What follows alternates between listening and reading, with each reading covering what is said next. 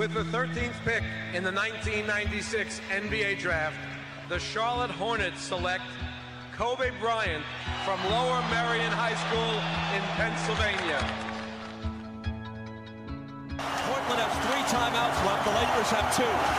Bryant to shot!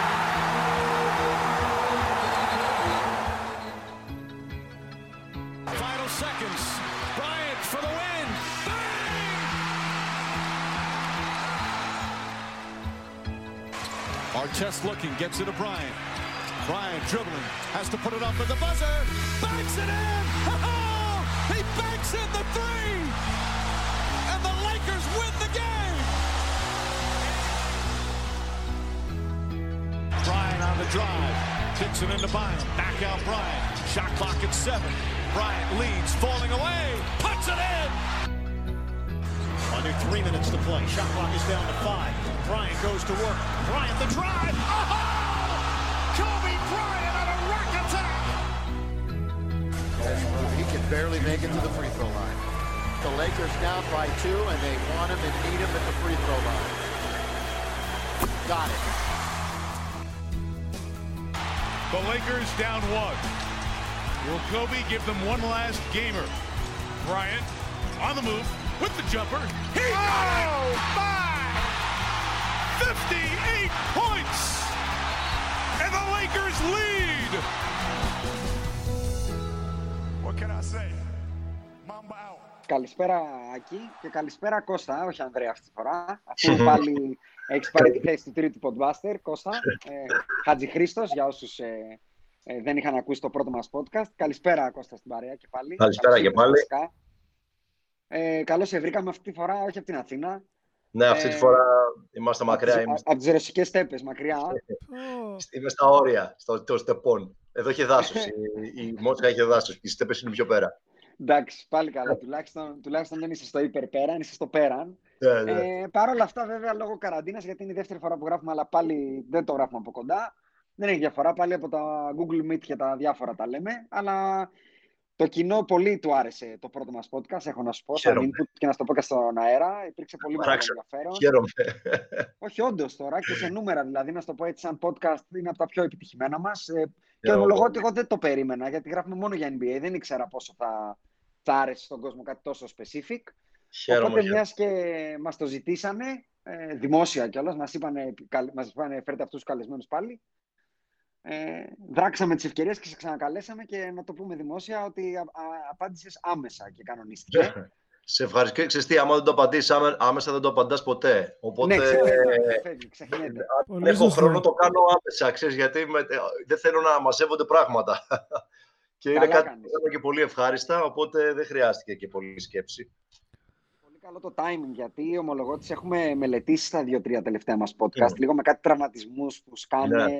Λίγο με το ότι εσύ ε, στο, στο κομμάτι σου είσαι μέσα στη σεζόν, ενώ το NBA που συζητάμε εμείς τώρα στα podcast Ναι. μας είναι στην pre-season, Ναι, Α, έχει αυτό. κάναμε αναφορές και λέγαμε ο Κλέι Τόμψον έπαθε αχίλιο, θα ήθελα να, μας, να δούμε τι θα μας έλεγε ο Κώστας. Ναι. Η τάδε ομάδα μπαίνει στο πρόγραμμα, αλλά λένε ότι δεν θα κάνουν βαριές προπονήσεις, να δούμε τι θα μας πει ο Κώστας. Ναι, ναι, ναι. Οπότε σου πετάω εξ αρχής τον μπαλάκι. Ε, Κάτσε ρε, και κάτσε. σε μην βάζω το στην βα- κουβέντα- Κάτσε Α. λίγο, ας τώρα.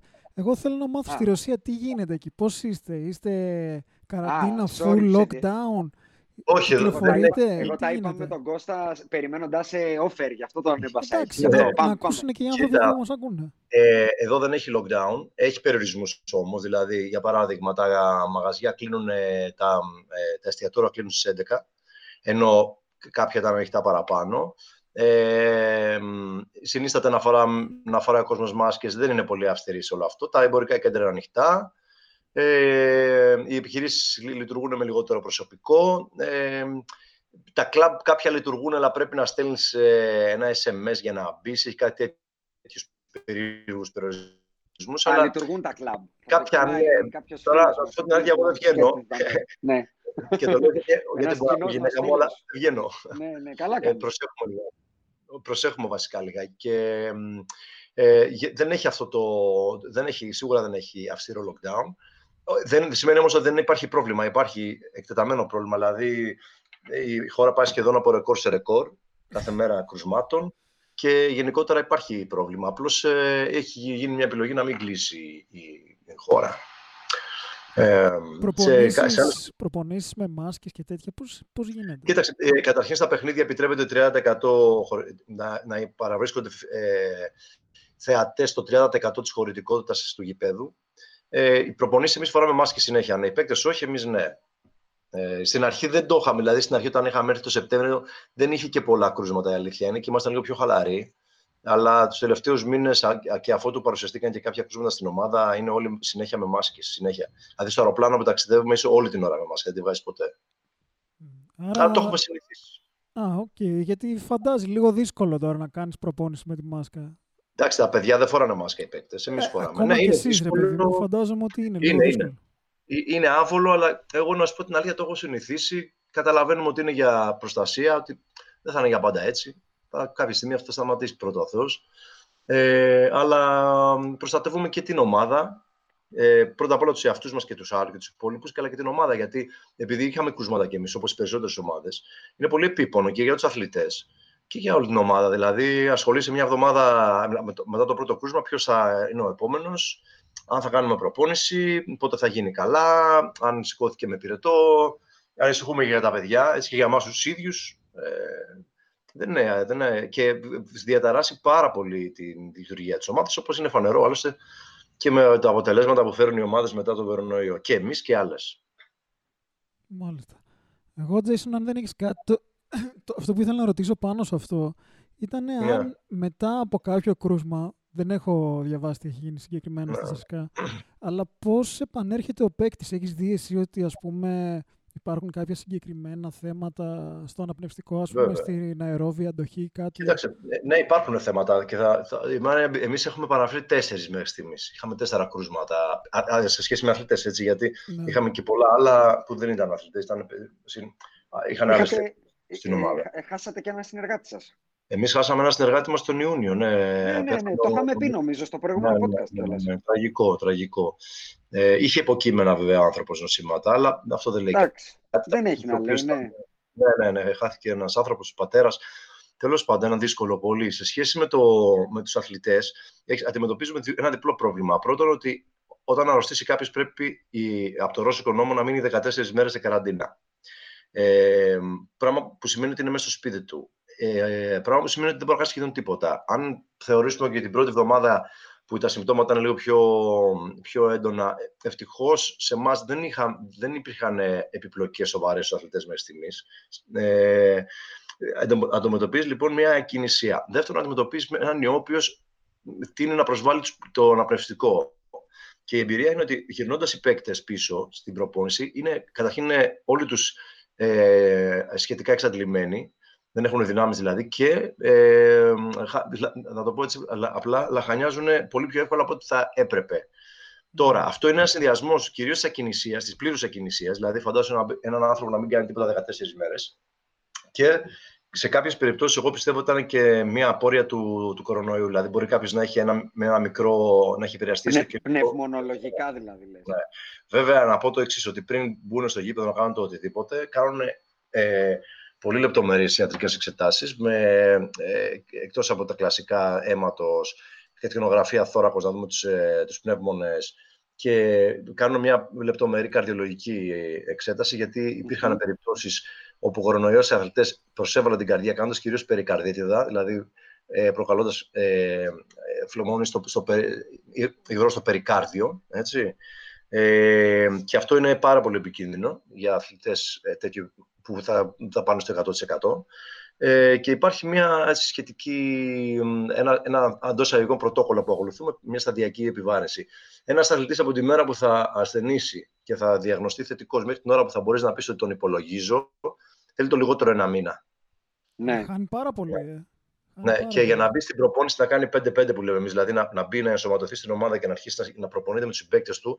Πράγμα που σημαίνει ότι θα ξεκουράσει αυτόν, τον οποίο, αυτόν, που τον αντικατέ, αυτόν που τον αντικατέστησε και ότι θα μπορεί η ομάδα πλέον να λειτουργήσει σαν ομάδα. Είναι γύρω στις 22 με 25 μέρες, αυτή τη μέρα που θα αρρωστήσει.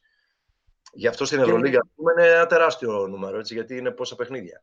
Και βάλε, όχι μόνο αυτό, βάλε και το ότι το ξαναμπήκα δεν σημαίνει παίζω καλά. Δηλαδή, ναι, αυτό είμαι, τον υπολογίζεις ναι. μετά το μήνα ότι έχω ένα. Εμάς, ας πούμε, ας δώσω ένα παράδειγμα που δεν είναι και μυστικό, ο, ο Νίκολα Μιλωτίνοφ, έτσι, που αρρώστησε.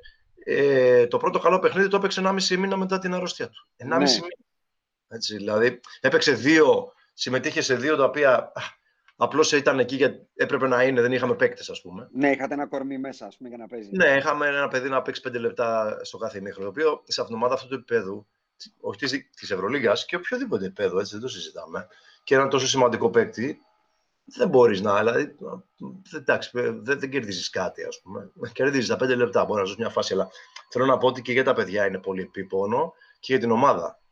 Ναι. Και θέλει ναι. προσοχή. Δηλαδή δεν είναι κάτι το οποίο. και είναι και κάτι το οποίο δεν είχαμε ξαναντιμετωπίσει σαν επαγγελματίες, ούτε γιατροί, ούτε όλος ο κόσμος παγκοσμίως. Δεν ξέρεις τι, τι μπορεί να. Α, ακούμε και τόσα, διαβάζουμε και τόσα. Έτσι, και μελέτες και τι έχει κάνει το NBA και τι έχουν κάνει άλλες ομοσπονδίες και τι γίνεται με το ποδόσφαιρο, έρευνες. Όσο, όσο μπορούμε να καταλάβουμε και τις ιατρικές εμείς, ναι. δικό μας το συνάφι. Μιλά, μιλάμε με τους γιατρούς και οι γιατροί δεν έχουν εμπειρία μεγάλη. Οι άνθρωποι τι να κάνουν κι αυτοί. Τώρα δυ, δυστυχώς την αποκτάει όλο το προσωπικό, το προπονητικό και το ιατρικό τώρα. Ε, όλος ο live, Είναι live τώρα. Είναι, είναι, είναι δύσκολο να αξιολογήσει τα γεγονότα την ώρα που εκτελήσονται και να δεις πόσο πραγματικά μεγάλη είναι η απειλή. Ε, Προ το δεν λέω ότι δεν, δεν είμαι από, από αυτούς που λένε δεν υπάρχει κίνδυνος και όλα αυτά, ναι. αλλά ε, εννοώ, ε, εννοώ την απόδοση, το, το performance, ας πούμε, στον αθλητή. Αυτό εννοώ. Ότι τελικά, ε, ποιο ήταν το ποσοστό των αθλητών οι οποίοι πραγματικά επηρεάστηκε το σύστημά τους από κάποια παθολογία και αυτό, αυτό θα το δούμε πολύ αργότερα. Άρα πρέπει να είμαστε ακόμα πιο προσεκτικοί τώρα. Το, το κακό κιόλας το κακό. Ε, έτσι, είναι έτσι το πρόγραμμα της Ευρωλίγκας κιόλας που σε σχέση με το NBA εσείς ξεκινήσατε να παίζετε πάνω στη, στο δεύτερο κύμα. Δηλαδή το ναι, NBA το καλό ότι θεωρητικά πάντα έτσι. Ε, τώρα που θα ξεκινήσουν τέλη Δεκεμβρίου, ίσως μέχρι τα μέσα Ιανουαρίου να έχει υπάρξει εμβόλιο να, να είναι πολύ μικρότερο το χτύπημα σε μια λίγα σαν και αυτή και πόσο μάλλον η Ευρωλίγκα που έχει και πάρα πολλά πάρα πολλές δυσκολίες σε σχέση με το NBA. Δεν είναι μια κλειστή λίγα ναι, που μπορεί να πει τα πάντα. Έχει, έχει correlations με τα πρωταθλήματα. Βλέπουμε τι γίνεται με τις ναι, αναβολές. Είναι, είναι, είναι, είναι τόσο εύκολο να το μαζέψετε όσο μια κλειστή λίγα. Θα έλεγα ότι είναι αδύνατο. Η κλειστή λίγα, μια χώρα, μια νομοθεσία, ε, μια λίγα αποφασίζει, οι ομάδες έχουν σύμπνοια, ως επιτοπλίστων, ε, τουλάχιστον έτσι δείχνει, μια άλλη ναι. κουλτούρα οργανωτική. Στην Ευρώπη το μπάσκετ, ε, και μάλιστα είχαμε ε, σήμερα αυτή την κουβέντα με τον Δημήτρη τον Ετούδη, ότι είναι, είναι τελείως, ε, είναι πάρα πολύ δύσκολο να, να, να προγραμματίσεις και να... Ε, και είναι πολύ δύσκολο να χτίσεις μια ομάδα. Δηλαδή, να σα δώσω ένα παράδειγμα. Ε, μια ομάδα της Ευρωλίγκα, ας πούμε, πολλές χώρες, θα το πω λίγο διαφορετικά, πολλές χώρες έχουν περιορισμούς στους ξένους. Mm-hmm. Έτσι, για να παίξεις, πούμε, στο ελληνικό πρωτάθλημα, δεν θυμάμαι τώρα τι έχει γίνει, αλλά στην, ε, ε στη VTB, ας πούμε, που αγωνιζόμαστε εμείς, πρέπει να έχεις μέχρι 6 ξένους. Αν δεν θυμάμαι κάτι λάθος, έτσι είναι και η Ελλάδα. 6 Έλληνες, έτσι ξένου. Όταν λοιπόν έχει μια ομάδα εσύ, την οποία έχεις φτιάξει για την Ευρωλίγα, που έχεις 9 ξένους ή 8 ξένους, ναι. σημαίνει ότι κάθε εβδομάδα πρέπει να κατεβάζεις άλλη ομάδα. Δηλαδή, παίζω Σάββατο με μια ομάδα, παίζω μια, μια, μια άλλη ομάδα την Τρίτη, που έχω τη, τη διπλή εβδομάδα. Ο παίκτης που θα μείνει εκτός το Σάββατο σημαίνει, ας πούμε, ότι την Παρασκευή θα κάνει μέτρια προπόνηση γιατί θα παίξουν οι παίκτες που θα παίξουν το Σάββατο. Το Σάββατο έχει ρεπό, την Κυριακή έχει ρεπό και τη Δευτέρα πρέπει να ξαναμπεί να παίξει. Αυτό για έναν αθλητή ψηλού επίπεδου, για αυτούς που μας ακούνε, είναι πάρα πολύς χρόνος να δυόμιση μέρες να μην κάνεις full προπόνηση, ας πούμε. Έτσι. Άντε να πάρεις ναι, ένα. Ναι, ναι. Ε, μετά, ε, κάποια στιγμή θα έχει διακοπεί το παράθυρο, ξέρω εγώ, της FIBA. Φεύγει ο παίκτης. Πάει, κάνει με άλλους προπόνηση, άλλο σύστημα, άλλοι γιατροί, άλλοι, χάνει την προπόνηση στο ρυθμό του με τα βάρη του, ταξίδια ε, άλλη μπάλα, άλλοι κανονισμοί. Ε, πας στην Ευρωλίγκα, άλλοι κανονισμοί. Πας στο τοπικό πρωτάθλημα, άλλοι κανονισμοί. Άλλο επίπεδο, άλλο επίπεδο διαιτητών. Και είναι ένα πράγμα το οποίο οι παίκτες και οι προπονητές και γενικώς ο κόσμος πρέπει συνεχώς να προσαρμόζεται σε άλλα δεδομένα. Ναι, και ειδικά υπό τις υπάρχουσες συνθήκες, έτσι. Ναι, δηλαδή, και οι υπάρχουσες συνθήκες είναι το κανόνα που ήταν, γιατί τα μισά που περιγράφεις υπάρχουν, αλλά τώρα όταν έρχεται και αυτό τα φέρνει όλα τούμπα. Σαφώς, δηλαδή, ναι. Αυτό πολύ δύσκολη είναι το πρόβλημα. Ποιο είναι το πρόβλημα, ότι δεν μπορεί τίποτα. Δεν πάει τίποτα. Εδώ... Ε, αυτό είναι ο ορισμός του κάτσε να τη φας. Και περίμενε. Δεν ναι. πάει πραγματικά τίποτα. Μα τίποτα δεν κάναμε. Και ε, τώρα δεν θέλω να μπω στα politics, αλλά και η Ευρωλίγα δεν έκανε τίποτα. Δηλαδή, τι, ε, το πρόγραμμα όπω είναι και παίζεται. Να, να σου πω κάτι. Είναι, είναι θέμα όμως και πολλές φορές δυναμικής. Δηλαδή, λίγο πριν ξεκινήσουμε να γράφουμε σε ένα report από το NBA, ότι οι 30 ομάδες του NBA θα πάρουν 30 εκατομμύρια η κάθε μία σαν ε, COVID pandemic support, να το πω Κοίτα, έτσι. Τώρα, κοίτα καταλαβαίνεις τώρα καμία, τι νούμερο είναι αυτό, έτσι. κα, κα, καμία σύγκριση του Αμερικάνικου αθλητισμού γενικότερα και του Ευρωπαϊκού. Το, ακριβώς γι' αυτό το λέω, επειδή έχεις κάνει και στην Αμερική, δηλαδή, είναι τόσο μεγάλες οι, οι Ναι. διαφορές και ειδικά σε αυτό, δηλαδή στο ποδόσφαιρο, επειδή η Αμερική δεν το έχει ακουμπήσει τόσο πολύ, βλέπουμε ένα πιο global, normal πράγμα. Εδώ πέρα βλέπουμε τις διαφορές να είναι Ναι. ακραίες, δηλαδή το ότι πήγε η Λίγκα και έδωσε 30 εκατομμύρια στην κάθε ομάδα. Σε 30 ομάδες τώρα μιλάμε για πολύ, είναι κοντά στο 1 billion, αν κάνω καλά μαθηματικά. Ε, Ναι, κάπου εκεί είναι. Αλλά ε, μην ξεχνάς ότι αυτοί τα, το billion θα το πάρουν πίσω. Ε, και Ακριβώς, αυτό- ακριβώς. αυτό είναι το Αλλά μεγάλο πρόσεξε, πρόβλημα. Βάλανε, και το, βάλανε το καρότο, αλλά βάλανε και το μαστίγιο απ' την άλλη. Ότι είπανε στα National Televised ε, Games, βάλανε 100.000 ευρώ πρόστιμο per παίχτη που δεν τον βάζεις χωρίς να έχει proven ιατρική γνωμάτευση. Ας It's πούμε. business. It's business. Ακριβώς, ακριβώς, Έτσι. ακριβώς. Ναι, it's business, αλλά ξέρεις τι, ναι, η, κάπου, και η αλήθεια είναι κάπου στη μέση. Το, το θέμα είναι ότι εντάξει, το ευρωπαϊκό μπάσκετ είναι μακριά από αυτό και, και έχει εγγενή προβλήματα. Δηλαδή, το γεγονός ότι ε, είμαστε από 10 διαφορετικές χώρες, με 10 διαφορετικές οικονομίες, με 10 διαφορετικές νομοθεσίες. Το πολύ μεγάλο πρόβλημα είναι ότι δεν υπάρχουν ε, κεντρικά ευρωπαϊκά κανάλια όπως είναι το NBC και όλα αυτά που δίνουν τα δις να, Ναι, να δείχνουν τα παιχνίδια. Δηλαδή, το, η Ελλάδα, που είναι μια μικρή σχετικά αγορά, μια μέτρια θα έλεγα μπασκετική, δίνει τρεις φορές περισσότερα λεφτά στην Ευρωλίγα, αν δεν μπορεί και παραπάνω, ε, στα τηλεοπτικά, ε, σε σχέση με τη Ρωσία. ναι. Η Ρωσία δεν- που- που δίνουν ένα εκατομμύριο, ξέρω εγώ κι αν. Που λέω, δηλαδή, ήταν- δεν ξέρω ακριβώς τα νούμερα, αλλά είναι πολύ Μα μικρά. τα περισσότερα τα ανέφερες και εσύ. Άλλες, άλλοι ξένοι στη μια χώρα, άλλοι ξένοι στην άλλη. Άλλη ομοσπονδία η μία, άλλη ομοσπονδία η άλλη. Βάλε και τις εθνικές μέσα που βλέπουμε τι γίνεται Ναι. από τα παράθυρα. Ναι, δεν μπορώ να χωρίσουμε δύο γαϊδάρων άχυρα, τα οποία καταλαβαίνω τα politics. Ε, δυ, Δυστυχώς πιστεύω και, μα- και ο τελευταίος άνθρωπος που θέλω να κάνω πολιτική είμαι εγώ, αλλά ε, όλα έχουν σχέση με, τη, με, με τις αποφάσεις όμως τις κεντρικές. Και ε, ε, εάν θέλουμε να έχουμε ψηλό επίπεδο επαγγελματικό αθλητισμό, το οποίο δεν έχει σχέση με αυτό που λέμε τα grassroots sports, δηλαδή τη γειτονιά, το, το, το κύτταρο του, του, του αθλητισμού, το σωματείο και το εφαγωνίζεστε και όλα αυτά δεν έχουν σχέση με, το, με τον επαγγελματικό αθλητισμό. Ο Ναι, επαγγελματικός αθλητισμός είναι με ε, χρήματα. Έτσι. Ε, είναι business. Αυτό πρέπει να αποσχιστεί από όλο το υπόλοιπο. Δεν μπορεί- για μένα, ε, ο διαχωρισμός του επαγγελματικού αθλητισμού με όλο τον υπόλοιπο θα βοηθήσει και, και, το, και το υπόλοιπο οικοδόμημα. Άποψή μου είναι αυτοί ξέρω ότι διαφέρουν πάρα πολύ. Αλλά πιστεύω ότι έτσι είναι. Έτσι θα πάει, θα έχει και μια πιθανότητα να, να αποκτήσει και λίγο παραπάνω έσοδα και τα σχετικά το, Ναι. το μπάσκετ.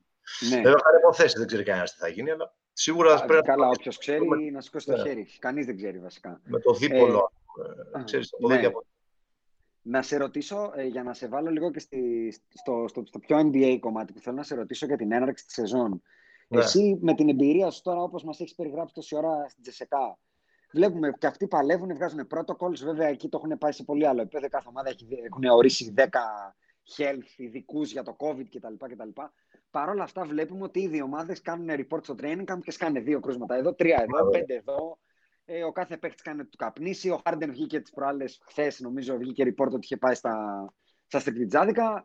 Ε, ο καθ... Τέλος πάντων, είναι πολύ Ναι. δύσκολο να μαντρώσεις τον κόσμο, να το πω έτσι.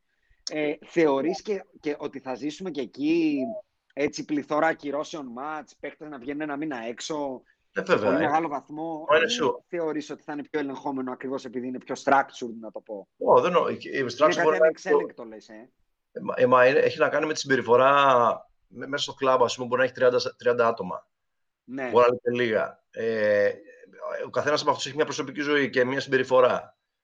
Έτσι. Ε, ένας να κάνει κάτι το οποίο για μια φορά δεν σου λέω να το κάνει επίτηδες, φέρνει όλους τους υπόλοιπους σε, σε, σε κίνδυνο. Τώρα, άμα θες να πηγαίνεις στα ρεστοράν ή οπουδήποτε αλλού και μετά να κάνεις προπόνηση, είναι δεδομένο ότι θα υπάρχουν κρούσματα. Η μόνη περίπτωση να μην υπάρξουν είναι αυτό που κάνανε και πήγανε στη, στη φούσκα. εντάξει, είναι αυτό δεν θα δεδομένο. γίνει τώρα, οπότε ναι. Ναι, δεν υπάρχει περίπτωση. Δηλαδή, όταν όλη η κοινωνία έξω έχει, ξέρω εγώ, 20.000 κρούσματα τη μέρα, τι διαφορετικό Ναι. έχει ο μπασκετμπολίστας. Αν δεν τι κάνει, πηγαίνει από το σπίτι στο γήπεδο και από το, σπίτι, και από το γήπεδο στο σπίτι.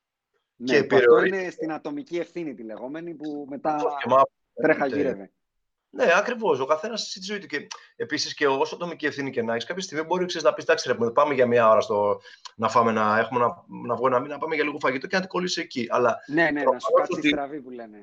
Ναι, να σου κάτσει στραβή. Προφανώς όσο περιορίζεις την έκθεσή σου στον κίνδυνο, τόσο προστατεύεις και τον εαυτό σου και τους συμπαίκτες σου. Αλλά δεν είναι. Έχει να κάνει και με το. Δηλαδή, όταν στην πόλη που ζεις έχει χιλιάδες κρούσματα, είναι δεδομένο ότι θα, θα σκάσεις σε εσένα, στην, στην δικιά σου ναι ε, στο δικό σου περιβάλλον. Και εκεί είναι αυτό. Δηλαδή, άμα έχουν δύο κορονοϊό, εμείς στην Ευρώπη, ας πούμε, το πρωτόκολλο λέει ότι απομονώνονται αυτοί οι παίκτες και οι υπόλοιποι συνεχίζουν. Δεν έχει να... Γιατί στην αρχή της πανδημίας ήταν όποιος έρθει σε επαφή με κρούσμα είναι 14 μέρες. Ναι, ναι, ναι, ναι, έτσι ακριβώς. Μέσα ακριβώς. τώρα, είναι. Το κάνει ότι αν δεν έχεις θετικό κρούσμα, συνεχίζεις. Ναι, αδερφέ, ξέρεις, κάνει, κάνει, κάνει όλοι τεστ. Αν είστε αρνητικοί, συνεχίζετε. Ναι. Που εντάξει, το έχουμε δει κιόλας. Να κάνεις τεστ τη μία μέρα να είσαι αρνητικός και μετά μια μέρα να είσαι θετικός. Δεν... Ακριβώς αυτό συμβαίνει. Τη μία μέρα βγαίνεις αρνητικός και την άλλη αρρωσταίνεις. Γιατί ναι. έτσι είναι. Ε, ε, τα, τα τεστ δεν είναι τόσο ε, ευαίσθητα φαίνεται και μας έχει τύχει. Όλοι οι αθλητές που αρρωστήσαν την προηγούμενη είχαν βγει αρνητικοί. Οπότε λέμε ναι. το μόνο που, που πραγματικά επιβεβαιώνει είναι να αρρωστήσεις. Ναι, ναι, ναι, ναι. Δεν το συζητάμε. Δεν το συζητάμε. Ε, λοιπόν, κάτσε, επειδή πετάξαμε και μπαλάκι στο κοινό, όπως θα είδες και εσύ στα social media, να είναι τις δικές τους ερωτήσεις και ο καθένας έχει στείλει τα δικά του. Κάτσε να στοιχειολογήσω μερικά και να την κατευθύνουμε από εκεί την κουβέντα, γιατί νομίζω ότι το κομμάτι, COVID, το κομμάτι COVID δεν έχει τελειωμό. Δηλαδή, μπορούμε να το συζητάμε. Ναι, και δεν έχει πολύ. Δηλαδή, είναι κάτι το οποίο ξέρεις, είναι και λίγο μοιραίο φαντάζομαι. Ναι, δεν δηλαδή. έχει, και δεν έχει και συγκεκριμένες απαντήσεις. Πιο πολύ σπεκουλάρουμε κι εμείς. Δηλαδή, ξέρουμε λίγο τα, είπα, στην αρχή. Δεν έχουμε κάτι να πεις και Απλώς το πρώτο πράγμα που λέω εγώ στα παιδιά είναι: Κοίτα να γίνεις καλά, μη σε ανησυχεί τίποτε άλλο. Ούτε διατροφή σου, ούτε αν θα πάρεις τίποτα. Κοίτα να γίνεις καλά. Ό,τι ναι. χρειάζεται. Αν χρειάζεται να τρώσει 10 γέμματα τη μέρα για να είσαι δυνατός, τρώει 10, δεν πειράζει. Ναι, ασχολήσου μετά με το αθλητικό κομμάτι εννοείς. Και μετά θα τη βρούμε την άκρη. Μην... Ναι. Εκτός, Άκια, εκτός αν έχεις να ρωτήσεις κάτι συγκεκριμένο. Όχι, όχι, πάμε, πάμε. Ωραία. Ε, λοιπόν, πάω στο Twitter όπου μας έχουν ρωτήσει πολλά, πολλά παιδιά, σίγουρα το είχαμε και εμείς απορία αυτό. Έχουν γύρω από το, με αφορμή βασικά τον αχίλιο τενόντα του Clay Thompson, αν το έχεις ναι. ακούσει. Ναι, ε, έχουν πολλές ερωτήσεις. Ας πούμε, ένας ρωτάει, ε, ας ιδέονται τραυματισμοί του, ότι ερχό, αυτός ερχόταν από χιαστό και απραξία ένα χρόνο και τώρα μπήκε στη, στο training camp, να το πούμε έτσι, ούτε καν έφτασε στο training camp, στις ατομικές προπονήσεις, έπαθε αχίλιο και θεωρείς ότι υπάρχει ότι να έχει γίνει λάθος ε, στην αποκατάσταση; Ένας άλλος μας ρωτάει αν θεωρείς ότι αυτού του είδους οι τραυματισμοί, επειδή είναι πολύ αυξανόμενοι τα τελευταία χρόνια οι αχίλοι, ειδικά στο NBA, και είχαμε και με τον Άκη μια, όχι διαφωνία, ένα διαφορετικό view τις προάλλες που τα λέγαμε στο podcast, ότι υπάρχουν δύο σχολές. Είναι ο Γκρόβερ, θυμάσαι που το είχαμε συζητήσει, ναι. που είχε πει ότι πολλές ομάδες δεν δίνουν βάση στο build-up του σώματος με βάρη κτλ. κτλ. Υπάρχει αυτό το, το take ότι οι ομάδες δεν δίνουν αρκετά βάση στα, στην εκγύμναση με βάρη. Υπάρχει όμως και ένα άλλο take ε, που λέει ότι τα σώματα των αθλητών αυτών κλατάρουν πολύ πιο εύκολα και πιο μικροί γιατί από τα 13 τους τους παίρνουν και τους πηγαίνουν με 200 χιλιόμετρα, να το πω έτσι εισαγωγικά. Ναι. Οπότε πάρε δικά σου, μην, μην σε βομβαρδίσω με ερώτηση σαν τη τηλεοράση που μιλάει 5 λεπτά και κάνει ερώτηση. Ναι. Κάποιος. Ναι, εντάξει, καλά κάνεις γιατί εκφράζεις και μια συλλογιστική, έτσι, το οποίο είναι σωστό. Και ε, καταρχήν να, να ξεκινήσω από την αρχή. Ε, το είναι πολύ, πολύ δύσκολο να πεις ή πολύ σκληρό να πεις κάπου ότι να ξέρεις έγινε λάθος στην αποκατάσταση. Γιατί είμαι σίγουρος ότι ασχολήθηκα με τον Clay Thompson εξαιρετικοί επιστήμονες. Ε, φαντάζομαι μια τέτοια επένδυση, ένα, μια τέτοια αξία αθλητή δεν μπορούν, θα, θα του δώσουν ό,τι περισσότερη προσοχή μπορούσαν. Ε, ναι. Από εκεί πέρα, ε, ο Αχίλιος δεν σχετίζεται με το, με το χιαστό ε, ανατομικά. Ε, η αποκατάσταση του χιαστού ε, περνάει και αυτή κάποια στάδια, δηλαδή αφήνει πολύ μεγάλο διάστημα στο σώμα να προσαρμοστεί. Ε, γιατί ένα από τα, ένα από τα, πιθανά, μια, από τα πιθανά αίτια μιας ρήξης αχυλίου μπορεί να είναι η απότομη αύξηση του φορτίου. Ίσως του Ντουράντ ο τραυματισμός τώρα και εμείς είναι μπακαλό συζήτηση αυτή, γιατί δεν έχω κανένα στοιχείο το τι έκανε. Ναι. Τι, έτσι. Ε, επειδή αναγκάστηκε να παίξει πρόωρα σε αυτόν τον τελικό που μπήκε και παίξε τελικά και τραυματίστηκε, να σχετίζεται με την απότομη αύξηση του φορτίου. Ε, τώρα, από εκεί πέρα, τα, τα σώματα των αθλητών είναι σίγουρα πάρα πολύ ταλαιπωρημένα. Ε, έχουν μεγάλη σημασία οι γενετικοί παράγοντες. Έτσι, δηλαδή, ναι. δεν ότι ε, ε, είναι, το αν θα, θα, θα εμφανιστεί ένας συγκεκριμένος τραυματισμός έχει να κάνει πάρα πολύ με το, με, με το γενετικό. Ε, αν θες, ε, με, με τη γενετική του, το προφίλ του κάθε αθλήτη. Να, να, σε, να, να σε διακόψω γιατί τώρα που αναφέρεις τη γενετική μου δίνει μια πολύ ωραία πάσα. Ένας πολύ φανατικός ακροατής μας, ο οποίος ασχολείται με αυτό το κομμάτι. Στο κομμάτι ναι. βέβαια της ε, τεκνοποίησης, αλλά. Ναι διαβάζει κιόλας πολύ για το NBA. Μας έστειλε και μια μελέτη, θα στείλω offer τώρα, δεν είναι για όνειρα ναι. αυτά, αν θέλεις, από ένα πανεπιστήμιο για τα genetics. Και η ερώτησή του ήταν ότι αν θεωρείς Κώστα ότι έχουμε αρχίσει να έχουμε κάποιο substantial evidence, λέει, στο διαβάζω όπως μου το είπε, ναι. για genetic component στα injuries, ε, μυϊκή κατασκευή κτλ. ή και genetic component στο racial. Δηλαδή, αν βλέπεις εσύ μια μεγαλύτερη τάση σε κάποιο συγκεκριμένο ναι racial να, ε, να, να, τελειώσω μια πολύ καλή ερώτηση ναι. αυτή. Ναι. Καταρχήν να πω ότι σίγουρα δεν είμαι φωτεινός παντογνώστης να έχω... Κανείς δεν είναι, κανείς. το take σου θέλουμε. ναι, θα, θα, σου πούμε, γιατί και εγώ διαβάζω πολύ, πολύ για πολλά.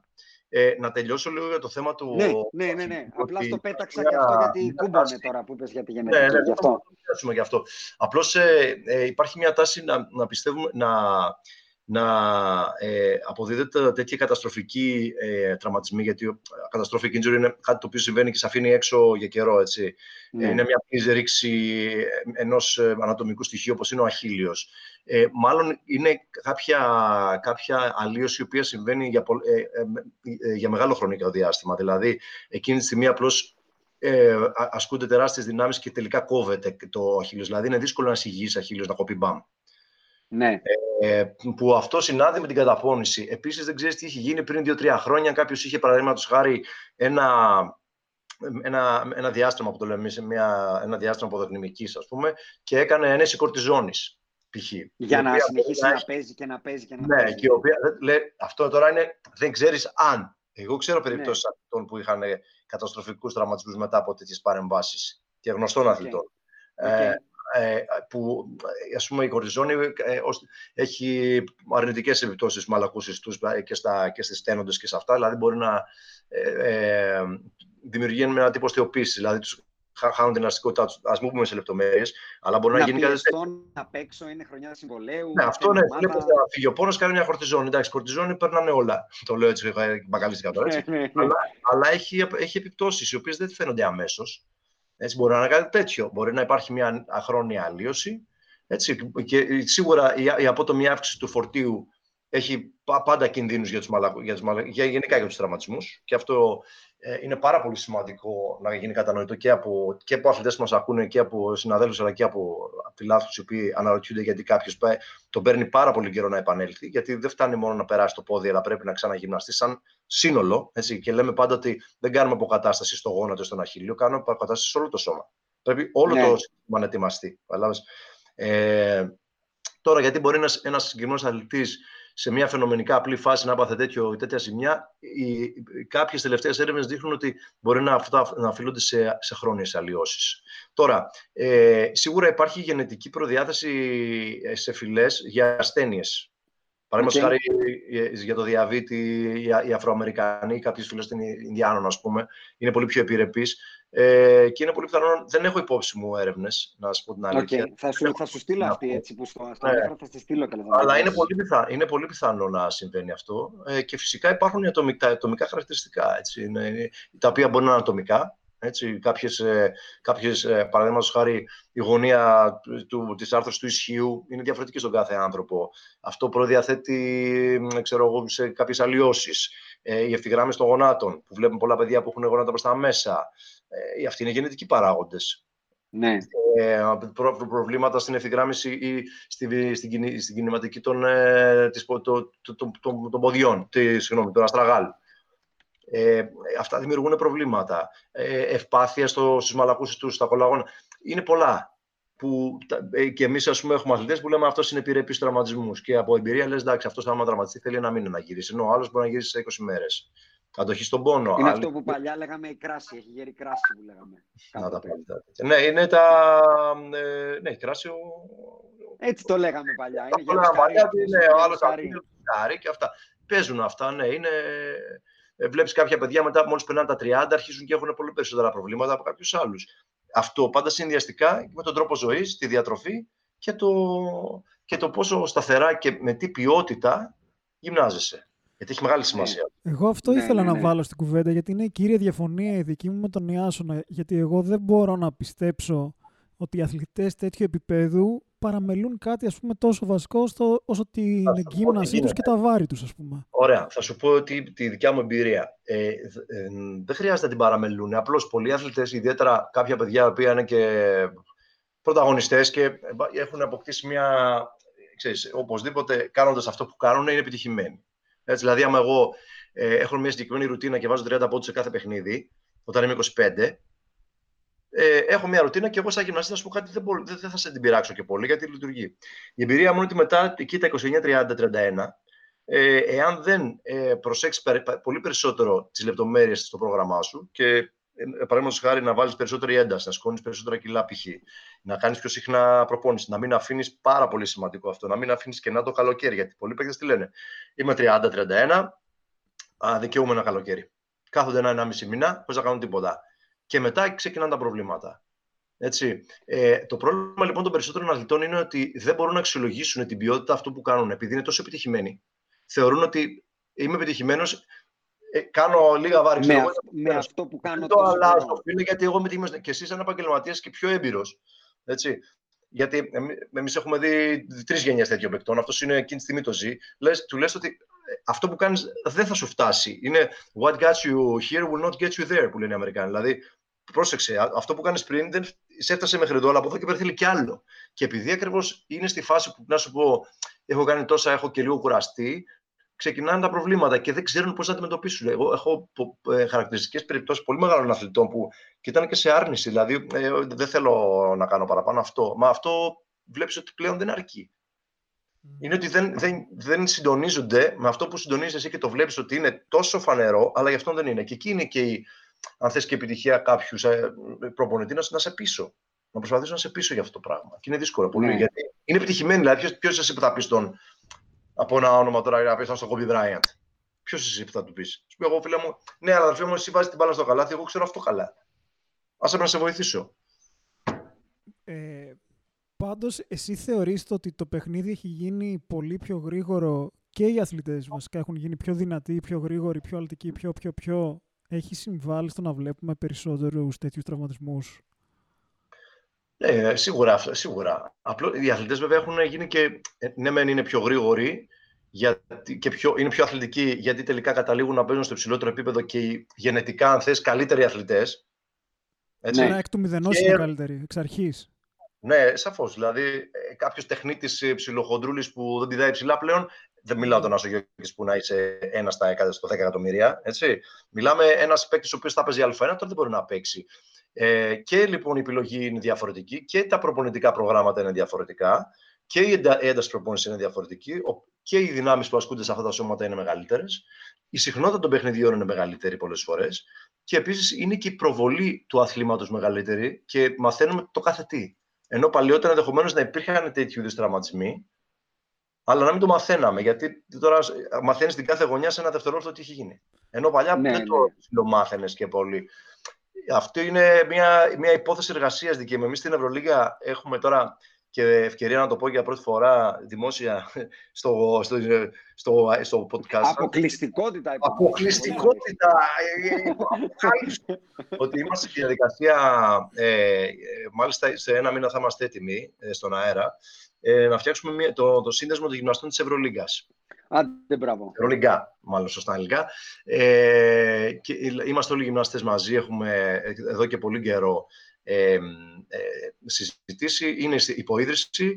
Ε, το λόγο μας θα είναι έτοιμο την άλλη εβδομάδα και ένας από, το- ε, θα κάνουμε και ένα Προεδρεύεις, webinar. προεδρεύεις; Μπορεί να προεδρεύσω, δεν, ε, δεν Έχεις ξέρω. μικρόβιο, έχεις μικρόβιο. Δεν έχω μικρόβιο, αλλά ξε- ξέρεις, τι, εγώ έχω ένα συγκεκριμένο που θα σου πω.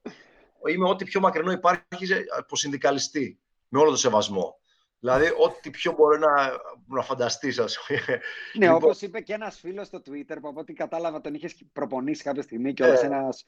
Ο δεν το- Πάφιλε Λέσακη, ένας από τους φανατικούς μας ακροατές, κοίτα, ε, που είναι, α- απο, απο- αποκαλείται αυτό, αποκαλείται Πάοφιλε Λες, λέει, από ότι εξ, εκτός από εξωτερικό γυμναστή, λέει, έχω καταλάβει ότι είσαι και φιλελές. Και Το φαντάζεσαι- απάντησαν, είδες. Πώς μπορείς να μην είσαι φίλος της ελευθερίας, απάντηση. Και Ναι. είναι δικός μας. Εγώ, κοίτα, επειδή εντάξει, είναι, ε, τότε, είναι τεράστια συζήτηση αυτή, εμένα με- συχαίνω με τις τάμπες, γιατί βοηθάνε τον κόσμο να, να φτιάχνει στερεότυπα. Ναι, Ε, καλά, προφανώς. και σε κατηγοριοποιούν. Μια ταμπέλα και Ε, άρα, τελείωσες. Σου προσκολούν και ένα, δε- και ένα σωρό ε, ξέρεις, ιδιώτες που δεν έχεις επειδή είσαι, Ναι, ξέρω εγώ, εκεί δεν, κε- αριστερό. δεν κερδίζεις ποτέ εκεί πέρα. Ναι, τι σημαίνει ρε μεγάλη δεξιός και δηλαδή, δηλαδή δεν μπορεί να είσαι... Κάθε ταμπέλα ακολουθεί, έχει βαρύδια από πίσω. που Ναι, έχουν δεν μπορεί να είσαι παρέες. ελεύθερος και φιλάνθρωπος. Δεν μπορεί να είσαι υπέρ της ε, θρησκείας και αριστερός. Φυσικά και μπορείς. Μα όλοι οι άνθρωποι έτσι είμαστε. Αλλά είμαι γενικότερα. α, Ξέρεις, ε, ε, του λέω κάνω πλάκα στου φίλου μου, λέω εγώ είμαι Αμερικανάκι, παιδιά. Ε, ε, hard work και τέτοια. Αλλά. Ε, δε- αυτά, ξε, αυτό είναι τώρα και λίγο να, να γελάμε, αλλά ε, ε, ένας από τους ε, ε, σκοπούς της, ε, του, αυτού του οργανισμού που θέλουμε να φτιάξουμε είναι πραγματικά να αποκτήσουμε στοιχεία επιστημονικά, επίσημα, για το τι ακριβώς συμβαίνει. Γιατί λέμε, α, αυξηθήκαν οι τραυματισμοί. Τι νούμερα έχουμε για την Ευρωλίγα. Α πούμε, στο Champions League υπάρχουν, στο, στην Premier League υπάρχουν, στο NBA ε, ε, έχουν, γίνει, δημοσια, έχουν δημοσιευτεί έρευνες στην Ευρωλίγα, παιδιά, τι γίνεται; Δεν Ε, υπάρχει ο- επίσημη, να το πω έτσι, καταγραφή μέχρι τώρα. Ε, έχει ξεκινήσει εδώ και δύο χρόνια ε, το, Οκ. το, ξεκίνησε ο, ο, ο- αυτό που λέγεται ο Chief Medical Doctor της Ευρωλίγα. Ε, Οκ. Είναι ένας άνθρωπος με κάποιους βοηθούς. Προσπαθούσαμε να, να οργανώσουμε κάτι τέτοιο με, μετά από προ- πιέσεις και δικές μας παιδιά. Ε, κάτι γίνεται με τους τραυματισμούς και μπορούμε να το συζητήσουμε αργότερα πόσο στοιχίζουν στις ομάδες όλα αυτά. Έτσι. Ναι. Ε, να, πριν όμως αποφασίσουμε τι θα κάνουμε, πρέπει να εντοπίσουμε ποιο είναι το πρόβλημα. Και το πρόβλημα εντοπίζεται με έρευνα και αριθμούς. Δηλαδή, πρέπει οι, οι ομάδες να συντονιστούν, να καταγράφουν τους τραυματισμούς με ένα συγκεκριμένο τρόπο, που αυτό έχει ξεκινήσει, αλλά δεν είναι πολύ οργανωμένο. Και ένας από τους σκοπούς μας, που και πολλούς άλλους βέβαια θα έχουμε, είναι να βοηθήσουμε προς αυτή την κατεύθυνση, να, να οργανώσουμε λίγο, να καταλάβουμε τι συμβαίνει στη δικιά μας τη γειτονιά, όσο είμαστε εδώ. Έτσι. Και με βάση αυτό να δούμε τι μπορούμε να κάνουμε για να βοηθήσουμε τα παιδιά και τις ομάδες να, να, να, να, κάνουν, να πάρουν κάποιες δράσεις για να μειώσουμε αυτό το, το φαινόμενο δραματισμών. Έτσι, Γιατί όλα αυτά που συζητήσαμε και μαζί, Άκη, τώρα, ναι, όντως το, ε, το παιχνίδι έχει γίνει πιο γρήγορο και έχουν αυξηθεί οι τραυματισμοί. Πόσο έχουν αυξηθεί; Δεν λέω ότι δεν έχουν, αλλά Ναι, είναι απλά η Εγώ αυτό, accident αυτό ήθελα να ρωτήσω κτλ. τώρα. Είναι κάτι που το νομίζουμε ότι έχει γίνει γιατί έχουμε περισσότερο πρόσβαση σε πληροφορία ή όντως συμβαίνει. Δηλαδή, εσύ με... Ε, α- η εμπειρία σου ποια Εμείς είναι; ε, Εξετάμε λεπτομερή στατιστικά στοιχεία. Ε, Εμείς μετράμε ε, σ- ε, λεπτομερή στατιστικά στοιχεία τα τελευταία πέντε χρόνια. Με μια αρκετά λεπτομερή ανάλυση, βρίσκοντας injury rates, injury incidents, δηλαδή κάνοντας κάποιες Μμμ. στατιστικές αναλύσεις. Και ε, οι- οι τραυματισμοί είναι πάνω κάτω οι ίδιοι ανά χίλιες ώρες. Εμείς το, το μετράμε ανά, ανά χίλιες ώρες προπόνησης. Για να υπάρχει ένα στάνταρ, έτσι, να μπορεί να συγκρίνεις Οκ, Ναι, βάλατε κάποιο προηγούμενη. benchmark. Και... οκ, ναι, δηλαδή δεν μπορώ να, να μιλάμε πορτοκάλια. Δηλαδή, αν τη μία χρονιά έχεις παίξει 60 παιχνίδια και την άλλη 30, δεν μπορείς να συγκρίνεις δύο χρονιές για ποιος έχει περισσότερου τραυματισμούς. Ναι, Δεν, υπάρχει, δεν υπάρχουν πολύ μεγάλες διαφορές. Τα, τα σημεία τραυματισμών είναι τα ίδια. Η, η σφοδρότητα των τραυματισμών είναι η ίδια. Ε, τώρα, league-wise, δεν ξέρω τι γίνεται. Ναι. Άρα, μήπως ήταν απλά- και ε, λίγο. Γι' αυτό, γι' αυτό και το λέω. Ότι, γιατί τι γινόταν παλιά. Θα σου πω τι γινόταν παλιά. Τραυματιζόταν ένας παίκτης την Τρίτη, έχανε, και αν καθόταν 10 μέρες έξω, έχανε ένα παιχνίδι. Τώρα μπορεί να χάσει τρία. Και λες πάλι έπαιξε τσεσικά χωρίς τον Χ. Πάλι έπαιξε τσεσικά χωρίς τον Χ. Πάλι έπαιξε τσεσικά χωρί τον Χ. Του έχει στοιχήσει γιατί έχει τρία παιχνίδια ενδιάμεσα. Παλιά έχει ένα. Καταλαβες. Ή μπορεί να έχει ξέρω εγώ, ένα εύκολο στην έδρα σου με μια ομάδα του πρώτου γύρου της Ευρωλίγα όπως ήταν παλιά, που θα την κέρδισε εσύ κι αλλιώς, και να μην σου Όχι, στοιχίζει. και είναι σίγουρο και αυτό που ανέφερες ότι τώρα τα μαθαίνουμε όλα. Δηλαδή, αν πάθει Βέβαια. ένα τραυματισμό ενός μήνα ο Κλάιμπερν, εγώ θα το ξέρω σίγουρα. Το 95 Σίγουρα. το Ναι. μάθαινα από το τρίποντο όταν θα κάνει ρεπορτάζ για την Τζεσεκά, όταν θα έπαιζε με τον Ολυμπιακό. Ακριβώς. Δεν μάθαινα εγώ τι κάνει η Τζεσεκά όταν δεν παίζει με τον Ολυμπιακό του Μαθηναϊκό, ας πούμε. Έτσι ακριβώς. Καθόλου. Δεν Έτσι. ήξερα τι κάνει ο Κουντέλιν, Ναι. δηλαδή, Αυτό- εναντίον της Έτσι. Άστανα. Αυτό όμως πρέπει να καταγραφεί γιατί ε, το, μπορεί να συμβαίνει κάτι σε μια ομάδα δύο χρόνια και μετά να αυτό να αλλάξει. Δηλαδή πρέπει να δεις τι γίνεται. Τι είχαμε πριν, τι έχουμε τώρα, να λυθεί επιστημονικά και αυτό σημαίνει με στατιστική και έρευνα ε, να δημοσιευτεί κάπου και να πεις ότι κοίτα να δεις ή να γίνει μια ιστορική έρευνα της Ευρωλίγα και να πεις ότι με συνδυασμό ξέρω, εγώ, με, μια, με ένα πανεπιστήμιο που θα κάνει σωστά τη μελέτη, θα την κρίνουν οι εξωτερικοί παράγοντες για να δεις τι γίνεται. Εγώ, για μένα αυτό σημαίνει εκφράζω άποψη. Τώρα μπορώ να σου πω εγώ τα, anec- τα anec- anecdotal evidence, ας πούμε, τα Ναι. μη δημοσιευμένα ε, πράγματα που έχουμε εμείς. Αλλά μπορεί κάποιος να πει βλέπεις ψέματα. Γιατί είσαι Ναι, γυμναστής ναι, και ναι, προφανώς ότι είναι δεν έχει τεκμηριωμένο. τραυματισμούς. Εντάξει, μπο- ξέρεις, δεν, δεν αποτελεί απόδειξη αυτό. Ναι. Καταρχάς, ευχαριστούμε για το αποκλειστικό και καλή προεδρία. Ναι. Αλλά μιας και πιάσαμε και το κομμάτι των τραυματισμών. Δεύτερη ερώτηση, που και αυτή την έχω απορία. Φέτος τυχαίνει να είναι και συμπαίχτες πλέον μετά τα trades. Ο Ντεμάρκος Κάζενς και ο Τζον Βόλ έχουν να παίξουν μπάσκετ ουσιαστικά, όπως είπες και εσύ, το να παίζεις 10 ματς δεν είναι μπάσκετ. Να ναι. παίξουν σεζόν από το 17. Από το 17 και οι δύο, δηλαδή σεζόν 17-18, 18-19 και την περσινή, έχουν παίξει γύρω στα 70 μάτς κανονικά μπάσκετ. Ναι. Για μένα είναι σχεδόν irrelevant νούμερο δηλαδή. Τώρα σε, σε χίλιες μέρες να έχεις αγωνιστεί τις 70, ναι, είναι δεν πολύ ξέρω κατά πόσο ναι. είναι αθλητής, είσαι αθλητής. Και η ερώτηση είναι πώς γυρνάει αυτό το κορμί; Θέλει προσαρμογή, γιατί προ, προφανώς οι άνθρωποι εντάξει, δεν καθόντουσαν στο σπίτι τους. Και ειδικά σε αυτό το επίπεδο ακριβώς έτσι. Δηλαδή, ναι, αν είναι... η Ευρωλίγκα είναι το υψηλό, εδώ μιλάμε τώρα για ταχύτητες εξωπραγματικές. Ναι. Ναι, συμφωνώ ότι ε, ε, είναι ένα, ένα, μια πρόκληση όλο αυτό. Ε, Γυρνάει. Αυτό, αυτή, αυτή είναι, δηλαδή επιστρέφει αυτό το κορμί. Επιστρέφει, Μετά από ναι. βαρύ, βαρύ τραυματισμό και τρία χρόνια ε, πραξία ουσιαστική. Κοίταξε να δεις, ε, επιστρέφει. Τώρα οι πιθανότητε να γυρίσεις ε, όπως ήσουν εξαρτάται και τι τραυματισμό. Να σου πω κάτι, το όπως ήσουν είναι πολλές φορές επαφίεται λίγο και στον παίχτη. Αν θα προσαρμόσει το, το sport του στο καινούριο, το, στο καινούριο κορμί. Σημείο, ήταν το πρώτο βήμα και το δυνατό πάτημα. Ναι. ναι είναι ε, κάπου αυτό μετά, ξέρεις, ε, φεύγει. Και έχουν, έχουν, είναι εύκολο τώρα και με τα στατιστικά προγράμματα που, και με τα προγράμματα scouting που ναι. Μπορεί να δεις ένα παίκτη πόσες φορές τελείωσε με κάρφωμα πούμε, και πώς δεν τελείωσε και μετά, πριν και μετά τον τραυματισμό. Ναι. Βέβαια, ο, ο παίκτης αυτός έχει το ίδιο μέσο όρο πόντων, δεν σε ενδιαφέρει αν την κάρφωσε ή την έβαλε με άλλο τρόπο μέσα. Αλλά Σίγουρα, ξέρεις, είναι και το ψυχολογικό των παικτών ότι υποσυνείδητα προφυλάσσουν τους εαυτούς τους από δυνα... αποφάσεις που ε, απαιτούν μεγάλη αθλητικότητα γιατί δεν αισθάνονται ίσως και σίγουροι χωρίς να υπάρχει πρόβλημα. Ναι, είναι το ψυχολογικό, δεν έχει να λέει. Εμένα, όταν με ρωτήσει ένας προπονητής άλλος, ας πούμε, για πες μου για το χιπέκτη που είχες που είχε τραυματισμό, είναι καλά. Θα σου πω εγώ, ιατρικά και γυμναστικά είναι μια χαρά. Δηλαδή, όλα τα τεστ είναι μια χαρά. Ναι, αλλά γιατί δεν πάει στο drive; Είναι αυτό που λέμε φοβάται, φοβάται να βάλει το πόδι του. Ναι. Άρα, λέει, Κώστα, είναι καλά ή δεν είναι; Κοίτα, εγώ από τη δικιά μου την πλευρά είναι καλά. Δεν έχει κάποιο πρόβλημα. Δηλαδή, δεν τον πονάει το πόδι, δεν πρίζεται, έχει εκρηκτικότητα, έχει δύναμη. Το τώρα ότι δεν πάει εκεί που πήγαινε έχει, έχει να κάνει με τη δική έχει, του. Έχει δύο αθλητές κιόλας που. Μπορεί να έχει κι άλλους, δεν το ξέρω. Αλλά σίγουρα δύο ξέρω που έχουν περάσει δύσκολο δραματισμό. Και ο Χάκετ ναι. πριν έρθει σε εσάς και ο Κλάιμπερν σε εσάς. Σαφώς, ναι. Τώρα τους βλέπω, αυτό που λέμε τους βλέπω καλά, αλλά Φαντάζομαι ότι σίγουρα και αυτοί θα είχαν την περίοδο που λέγανε coach νιώθω καλά, αλλά δεν θέλω ακόμα να μπω στη Καταρχήν είναι με, με, το παραμικρό, με την παραμικρή ενόχληση υπάρχει ανησυχία και είναι απολύτως φυσιολογικό όλο αυτό. Λόγω ιστορικού, ε. ε βέβαια. Ναι. Αρχίζεις και προσέχεις τα πάντα, ας πούμε, έτσι.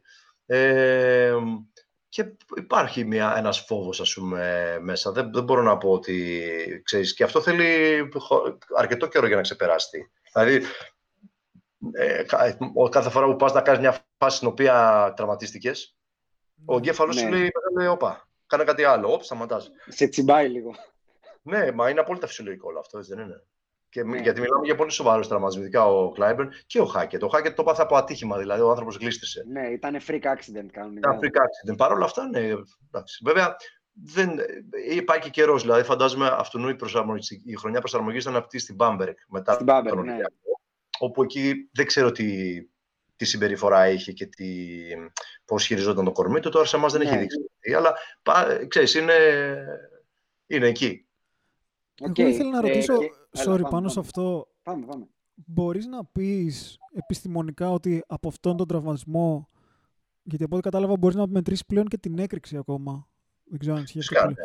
Μπορείς να πεις εξ αρχής ότι περιμένω ότι δεν θα γυρίσει αυτός ο παίκτης εκεί που ήταν αθλητικά; Μετά από συγκεκριμένους τραυματισμούς. Δηλαδή, μετά τον Αχίλιο, ξέρω ότι όσο και να επιστρέψει, όσο καλή δουλειά για να κάνω σαν Κώστα και σαν γυμναστής, δεν γίνεται να είναι αυτός που ήταν.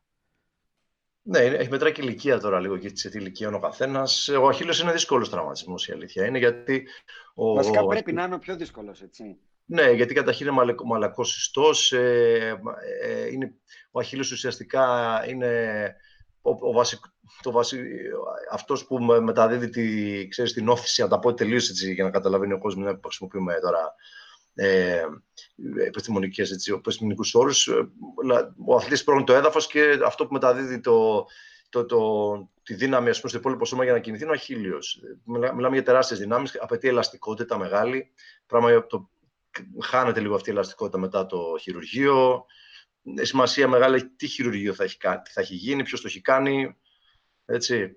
Ε, είναι ε, πολύ παραγωγικό. Έτσι. Είναι πάρα πολύ. Δεν μπορεί να πεις από την αρχή από πίσω μετά αυτός δεν θα ξανάρθει ποτέ. Εγώ γενικά είμαι και φύση και θέση αισιόδοξος και είμαι πάντα στο ότι θα γυρίσεις καλύτερος. Ναι. Ε, γιατί θα, θα κάνεις τόσο καλή δουλειά, θα δυναμώσεις τόσο πολύ που θα γυρίσεις καλύτερος. Ναι. Ε, στην πορεία, μπορείς να κάνεις ίσως κάποιες προγνώσεις στην πορεία, όταν βλέπεις πώς πάει από κατάσταση, αν έχεις πισωγυρίσματα, αν έχεις ε, προβλήματα, αν το χειρουργείο ήταν καλό ή καλό. Τώρα και αυτό δεν σημαίνει ότι ο χειρούργο ήταν κακός, απλώς μοιραία κάποιες Είναι αυτό που λέμε επιτυχημένο. Ναι, ακριβώς. Ναι. Ναι, και αυτό είναι, είναι, είναι μεγάλο σμό. Άρα εσύ και ξέροντας τα στατιστικά, ας πούμε, τα ψυχρά, όταν ξεκινάς με έναν αθλητή αυτή τη διαδικασία, του λες ότι πάμε να γυρίσεις καλύτερος από πριν. Ναι, ναι, εννοείται. Ε, ναι, γιατί δεν του δώσει πίστη του. Γιατί έχει πολύ μεγάλη σημασία το πώς θα πιστέψει. Δεν τον κοροϊδεύεις. Αλλά ε, ε, ένα πολύ σημαντικό στοιχείο της θεραπείας γενικότερα και της, ε, και της, και της αποκατάστασης είναι ότι θα πιστεύει ο, ο, ο, ο ασθενής ότι θα γίνει καλά. Και μάλιστα πιστεύει ότι θα γίνει καλά μαζί σου. Έχει τεράστια σημασία αυτό.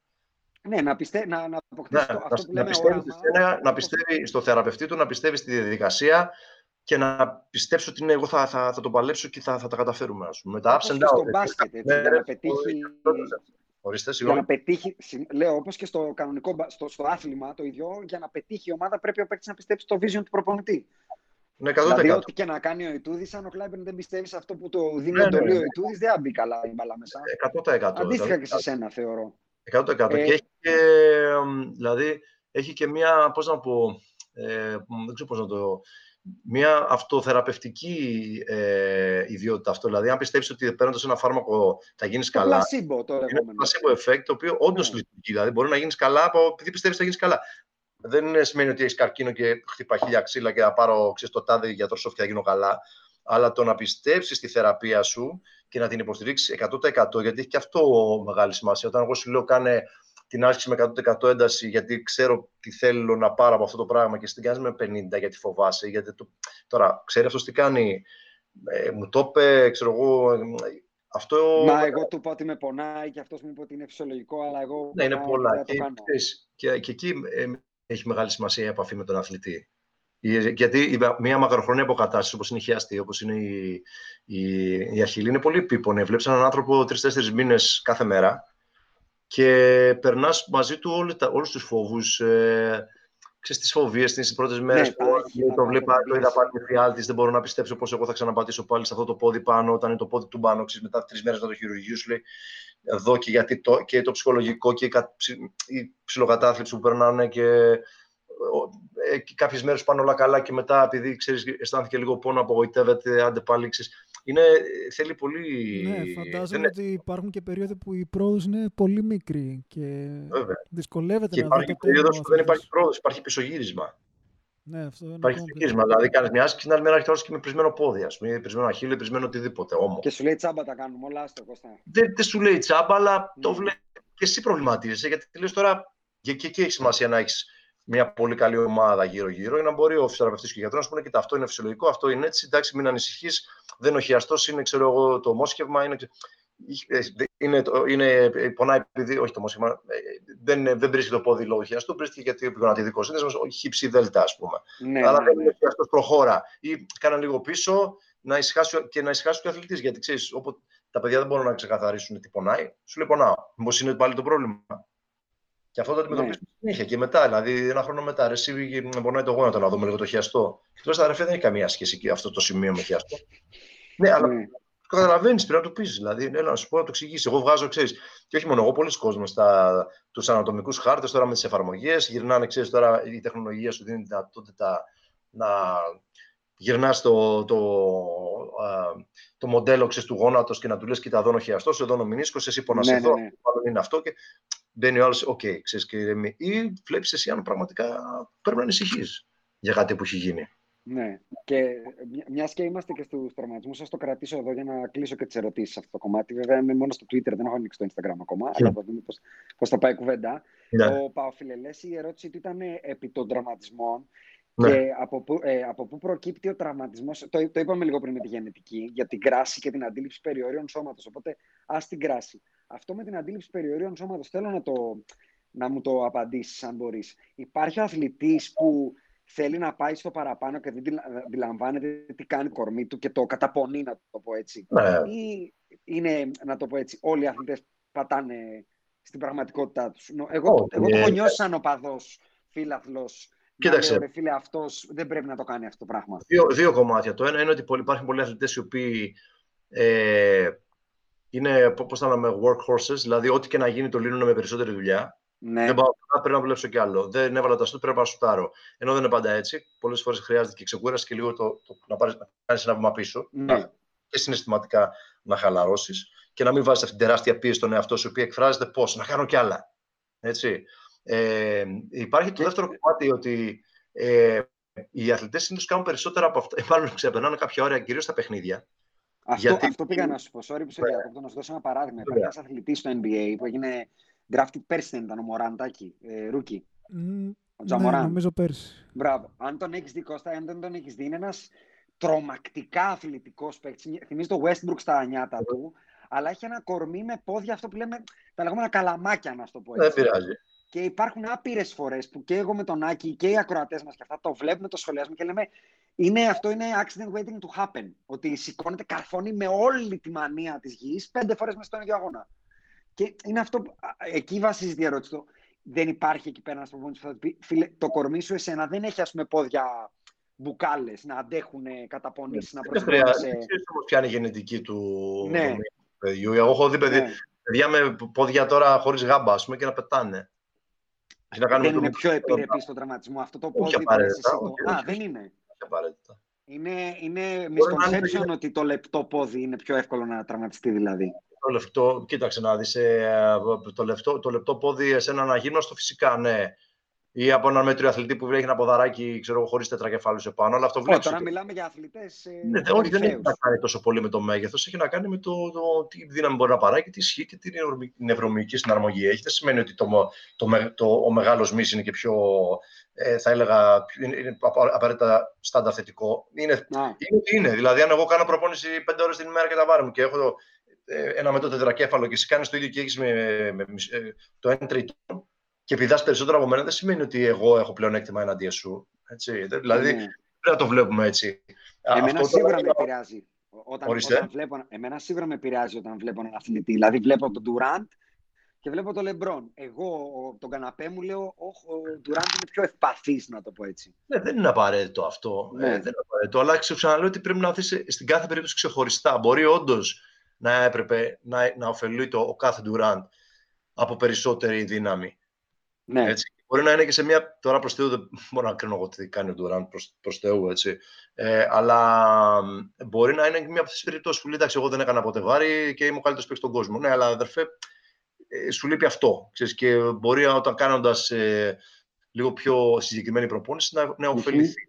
Mm-hmm. Μπορεί να την κάνει και να είναι στο σώμα του όμως. Πρόσεξε, μπορεί να την κάνει και να είναι στο σώμα του. Οπότε Φαντάζομαι ότι θα σου έχουν τύχει και περιπτώσεις αθλητών που λένε, ξέρω εγώ, Κώστα, μήπως πάμε να κάνουμε αυτό και χαλάσω το σουτ μου, ας πούμε, ή μήπως χαλάσω κάτι από το παιχνίδι μου. Ε, πολύ, ναι, δεν το εκφράζουν ειδικά τώρα σε αυτό το επίπεδο. Υπάρχουν ε, οι μπασκετμπολίστες γενικώς δυσκολεύεσαι να τους, να τους πείσεις να, να κάνουν, ξέρω, να σηκώσουν περισσότερα κιλά, χωρίς, το λέω σχηματικά αυτό, δεν είμαστε bodybuilders, έτσι, και αυτό είναι μια τεράστια κουβέντα για όσοι μας ακούνε, αλλά του λες του άλλου κάνω, ξέρω εγώ, πίεση πάγκου με αλτήρες και παίρνει τα 14 κιλά, που εγώ, ας πούμε, κάνω με 25, που δεν είμαι αθλητής.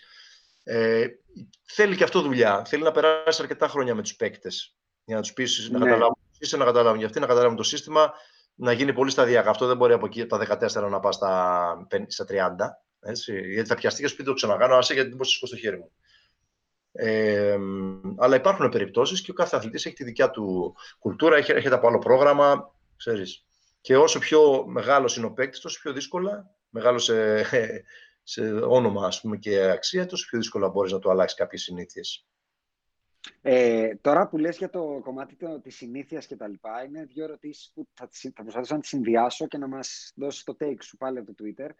Η μία το ενός ακροατή είναι ωραία, γιατί το έχω διαβάσει και εγώ πολλές φορές. Ε, ευνοεί τον αθλητή στη σωματοδομή του να ασχοληθεί με άλλα σπορ. Είτε αυτό μπορεί να είναι σπορ ομαδικό, μπορεί να είναι ατομικό, μπορεί να είναι χορός, μπορεί να θέλει.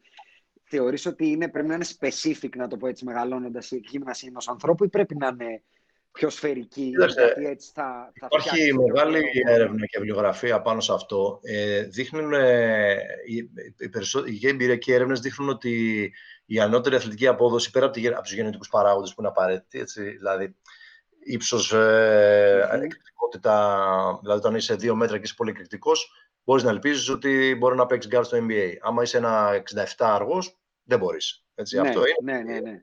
No. Με ελάχιστες εξαιρέσεις, εν πάση περιπτώσει.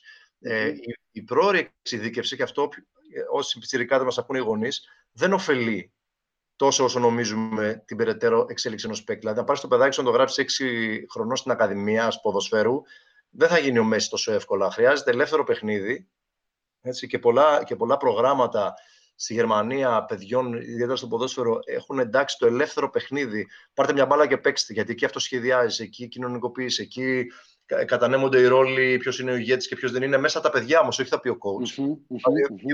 Δηλαδή, ποιος είναι ο καλός, θα πάρει περισσότερα σου το καλός. Και εσύ που δεν είσαι ο καλός, ή ήθελες να γίνεις καλός, ή έβρισκες το ρόλο σου.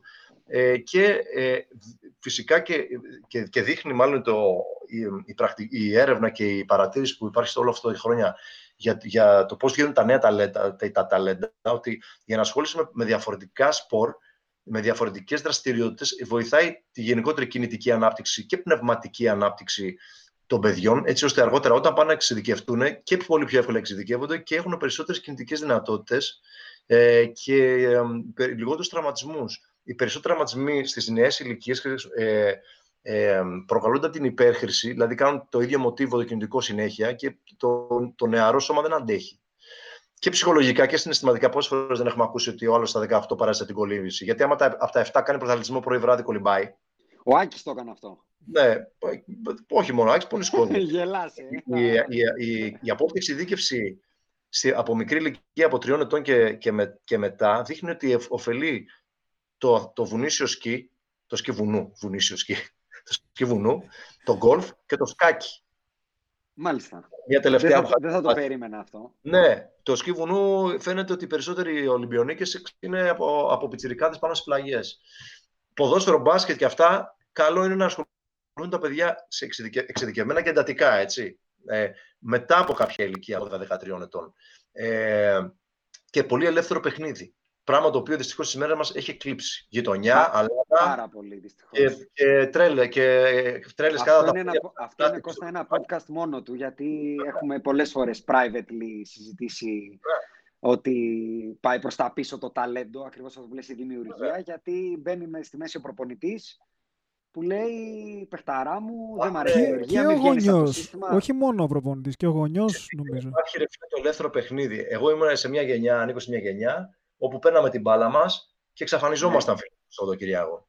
Βράδυ και κάναμε έπε, πάλα, μπάσκετ, ποδήλατα, ναι. ό,τι μπορεί να φανταστείς ε, και στο μπάσκετ και στην μπάλα. Κάναμε φαντασία, ό,τι μας κατέβαινε στο κεφάλι. Ε, υπάρχουν ε, αναφορές μεγάλων ποδοσφαιριστών. Ε, μου φαίνεται ότι ε, θα το κοιτάξω σε κάποιο break, θα, θα πω και το βιβλίο που, που διαβάζω που τα γράφει όλα αυτά, όπου λένε ότι όταν εμείς παίζαμε στις Σαλάνες εκεί στα περίχωρα του Παρισιού που ήταν και κατοικούνται κυρίως από μετανάστες και βγαίναν τα παιδιά mm. και παίζανε μπάλα από το πρωί στο βράδυ. Και λέω όταν πήγα να παίξω στην προπόνηση, ε, έκανα αυτό που έκανα στην Αλάνα. Τριπλές, ε, είχαν αναπτύξει skills τα οποία δεν μπορούν να αναπτυχθούν στην προπόνηση που είναι structured. Σου λέει, ναι, θα, ναι, ναι. αυτό. Δεν είχε αυτή τη φαντασία, αυτό το καυγά, αυτό το θα παίξω με μεγαλύτερα παιδιά. Θυμάσαι, μπαίναμε μέσα και παίζαμε μεγαλύτερους γιατί δεν έβγαινε η ομάδα. Ναι, ναι, ναι, καλά, προφανώς. Σε έβλεπε και φοβόσουν, Όχι, τώρα πώς θα παίξω εγώ με αυτό. Ναι, αλλά αυτό σε ετοιμάζει. Εγώ θυμάμαι ότι το πρώτο μου παιχνίδι που έπαιξα σε μια ομάδα Δέλτα Έσκα τότε μετά το 87 που ξεκινήσαμε, ήμουν 17 χρονών. Πήγα με το ποδήλατό μου στη μισή ώρα, πήγα, έπαιξα ένα παιχνίδι μπάσκετ, πήρα το ποδήλατο και πήγα σπίτι μου. Δηλαδή δεν είχα πρόβλημα. Ήμουνα, παίζαμε ρε παιδί μου, παίζαμε, βγαίναμε. Mm-hmm. Φυσική κατάσταση και φέρ το, το γιο σου στο, στο γυμναστήριο να κάνουμε ενδυνάμωση. Τι δυνάμωση, αφού ήμασταν μέρα πάνω στα ποδήλατα και παίζαμε, σου λέει έπαιξα ένα παιχνίδι 40 λεπτά, έξι να παίξεις μπάσκετ. Κουράστηκα, πήρα το ποδήλατό μου και πήγα σπίτι μου. Ναι, ναι, ναι. ναι. Πάμε, ναι. κάνουμε διατάσεις. Δεν λέω ότι δεν χρειάζεται, ότι δεν πρέπει. Απλώς ήταν μια άλλη και, και για να ξαναέρθουμε στην ερώτηση, γιατί μου αρέσει και πλατιάζω κιόλας. Ε, δεν είμαι υπέρ της εξειδίκευσης στα υψηλότερα επίπεδα, βέβαια. Είμαι υπέρ της εξειδίκευσης και με πολύ περιορισμό οτιδήποτε άλλο κάνεις. Δηλαδή, κάτι βιντεάκια του Λεμπρόν που παίζει, κάνει πυγμαχίες και αυτά, είναι πιο πολύ για να ξέρεις. Για, να δημιουργούμε content. Φεύγει το, το μυαλό. Και ο Λεμπρόν, ό,τι και να παίξει και κοπηλασία να πάει να κάνει, πάλι ο Λεμπρόν θα είναι. Να μην μπερδεύεστε. Κάνω και εγώ πυγμαχία. Ο Λεμπρόν δεν έχει κάνει πυγμαχία. Μιας και, μιας και απευθύνεσαι όμως στους γονείς και το ανέφερες, η, δε, η δεύτερη ερώτηση που είπα ότι συνδυάζεται είναι τους αφορά κιόλας. Έτσι όπως το έθεσες. Ε, θεωρείς ότι στην Ελλάδα αυτό που μας λείπει περισσότερο σε σχέση με τους Αμερικανούς, να το πω έτσι, που είσαι και της Αμερικανικής σχολής, είναι περισσότερο το υλικοτεχνικό που είναι το δεδομένο ότι είμαστε πιο πίσω ή πιο πολύ αυτό που τώρα μόλις περιέγραψες, η σωστή, το σωστό mindset, να το πω έτσι; Πιστεύω ότι καταρχήν υπάρχει η διαφορά είναι ότι, μια μεγάλη διαφορά είναι ότι υπάρχει ένα τεράστιο pool ε, ε, ανθρώπων, είναι 360 εκατομμύρια Αμερικάνοι, έχει και genetic diversity, έτσι, έχει από όλες τις φύλες της, της γης. Ναι, και ε, μαζέψει όλη την υφήλιο βασικά. Και, ναι, καλά και, και ένα σύστημα ανάδειξης ε, των καλύτερων, mm-hmm. και όχι μόνο στο μπάσκετ. Και ε, έχει σε πολύ μεγαλύτερο βαθμό ε, και καλύτερη υλικοτεχνική υποδομή και επιστημονική και θα έλεγα υποστήριξη από, από ανθρώπους σαν και, σαν και εμάς, μιας και μιλάμε για ενδυνάμωση, έτσι. αυτό δεν μπορεί να γενικευτεί, γιατί και στην Αμερική υπάρχουν, είναι η χώρα της υπερβολής, έτσι, εκεί ξεκινήσει αυτό το, το, το early specialization που λένε, να το παιδί να πάει, ξέρω, γιατί τα, να μπουν στα πανεπιστήμια. Αυτά είναι, είναι πολύ σοβαρές πολύ σοβαρές αποφάσεις για μια οικογένεια. Γιατί και υποτροφίες ή έξοδα για την οικογένεια και πολλά. Ένα παιδί στο πανεπιστήμιο και δεν είναι τσάμπα η εκπαίδευση. Έτσι. Ο, Μιλάμε το, για... το αντίθετο βασικά είναι. Ακριβώς. Το αντίθετο τσάμπα. Ακριβώς. Τα πληρώνεις όλα. Και ναι. ε, δεν σημαίνει ότι να, πρέπει να είσαι πολύ προσεκτικός. Και αυτό το λέω και στους παίκτες. Δεν σημαίνει ότι επειδή είναι η Αμερική άλλο είναι εντάξει. Υπάρχει πολύ σαβούρα, να το πω έτσι, λαϊκά, ας πούμε, σε όλη αυτή την, την, την, την ιστορία. Αλλά Υπάρχει σίγουρα περισσότερη, ε, πολύ μεγαλύτερη κουλτούρα στο θέμα το, το δικό μας της κατάστασης και το βαρών και όλα αυτά. Έχω να πω όμως ότι η Ελλάδα είναι πολύ πιο μπροστά από άλλες χώρες. Έτσι, δηλαδή, είναι πολύ πιο συνειδητοποιημένοι οι γονείς στο να κάνουν τα παιδιά έξτρα πράγματα, το οποίο πολλοί το κράζουν. Έχει τα υπέρ και τα κατά. Έτσι. Ε, εάν γίνει όμως με σωστά πλαίσια και με σωστή, και με σωστή αντιμετώπιση, είναι καλό να ασχολείσαι από, από μικρή ηλικία με ενδυνάμωση, με τέτοια όμως με σωστό τρόπο. Όχι να κάνεις κάθε μέρα προπόνηση ατομική και Σαββατοκύριακο να παίζεις με το under 14 και το under 15 και μετά να πας και για Δηλαδή, όχι, γιατί αυτό γινόταν. Πάνε με τον Άριστον που λέγανε και οι αρχαίοι. αγωνιστές που, δουλεύαμε, που δούλευα πριν και το καλοκαίρι και πριν τη, τη ΖΣΚΑ και σου λέει να βρούμε μια ωρίτσα, έχει προπόνηση, προπόνηση, εδώ θα κάνει και μια ατομική ζλόπα. Δεν χωράει. Ναι. Χωράει από του χρόνου γιατί εγώ επιχειρηματίας είμαι, δηλαδή θέλω λεφτά να πάρω. Δεν είναι... Αλλά δεν χωράει, φίλε. Mm. κακό, δεν γίνεται. Πρέπει... Δεν μπορεί να παίξει και με το εφηβικό και με το παιδικό επειδή δεν μαζεύονται και μετά να κάνει και προπόνηση και μετά. Τι γίνεται, θα γυαλθεί το παιδί, δεν του κάνει καλό. Ε... Θέλει την αποσυμπίεση. Ξεκάθαρα. Ναι. Και, το, και το σώμα του δεν αντέχει, ρε παιδιά, άλλο αυτό το πράγμα. Εγώ μιας και αναφέρθηκε στην Αμερική και στη Σαβούρα και θέλω να το συνδέσω με τους τραυματισμούς που λέγαμε πριν. Πιστεύεις όλο αυτό το τρέν των τελευταίων χρόνων που κάθε ένας παίχτης έχει και ένα προσωπικό γυμναστή ή ε, προπονητή για να κάνουν ατομικές μπάσκετ πιστεύεις ότι είναι, έχει παίξει καθόλου ρόλο; Δηλαδή όλοι αυτοί οι τύποι είναι όντως specialized, είναι διαβασμένοι, ε, κάνουν τη δουλειά.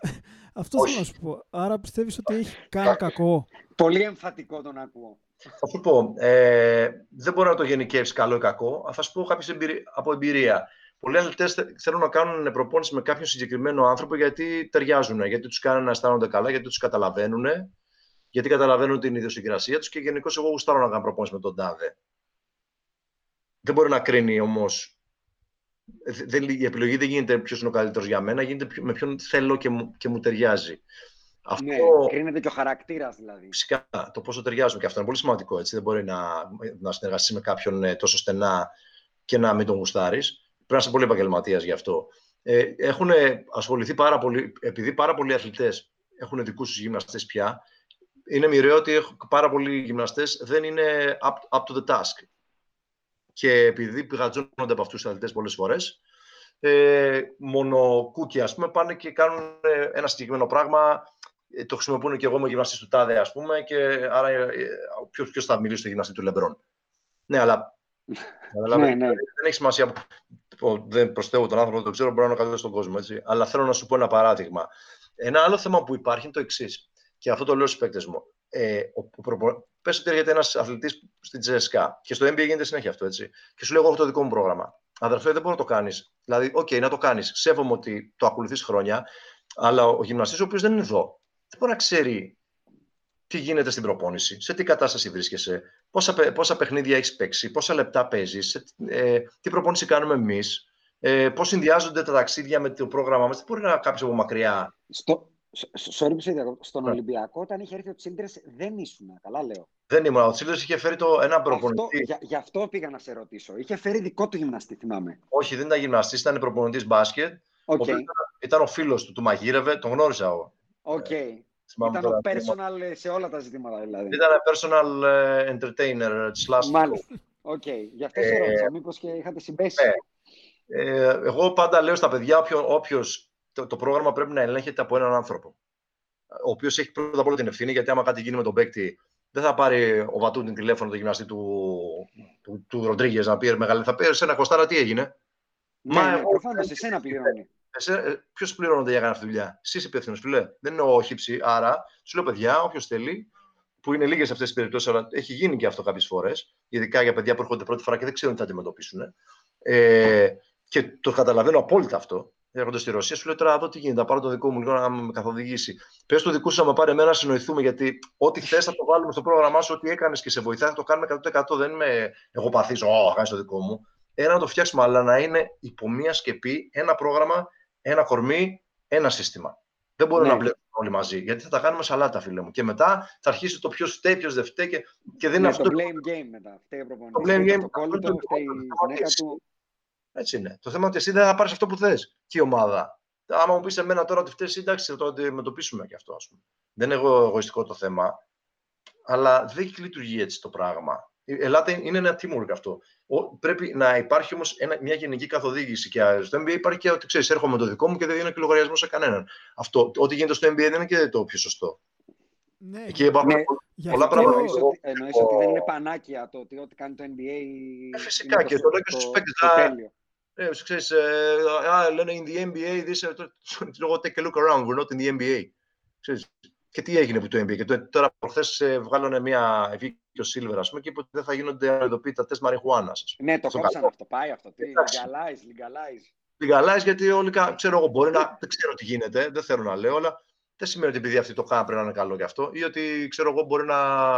Ο άλλος να όντως να. Άμα θέλει να μην κάνει βάρη σε κάποιες ομάδες, γιατί εγώ έτσι. Δεν είναι όλα τα πράγματα.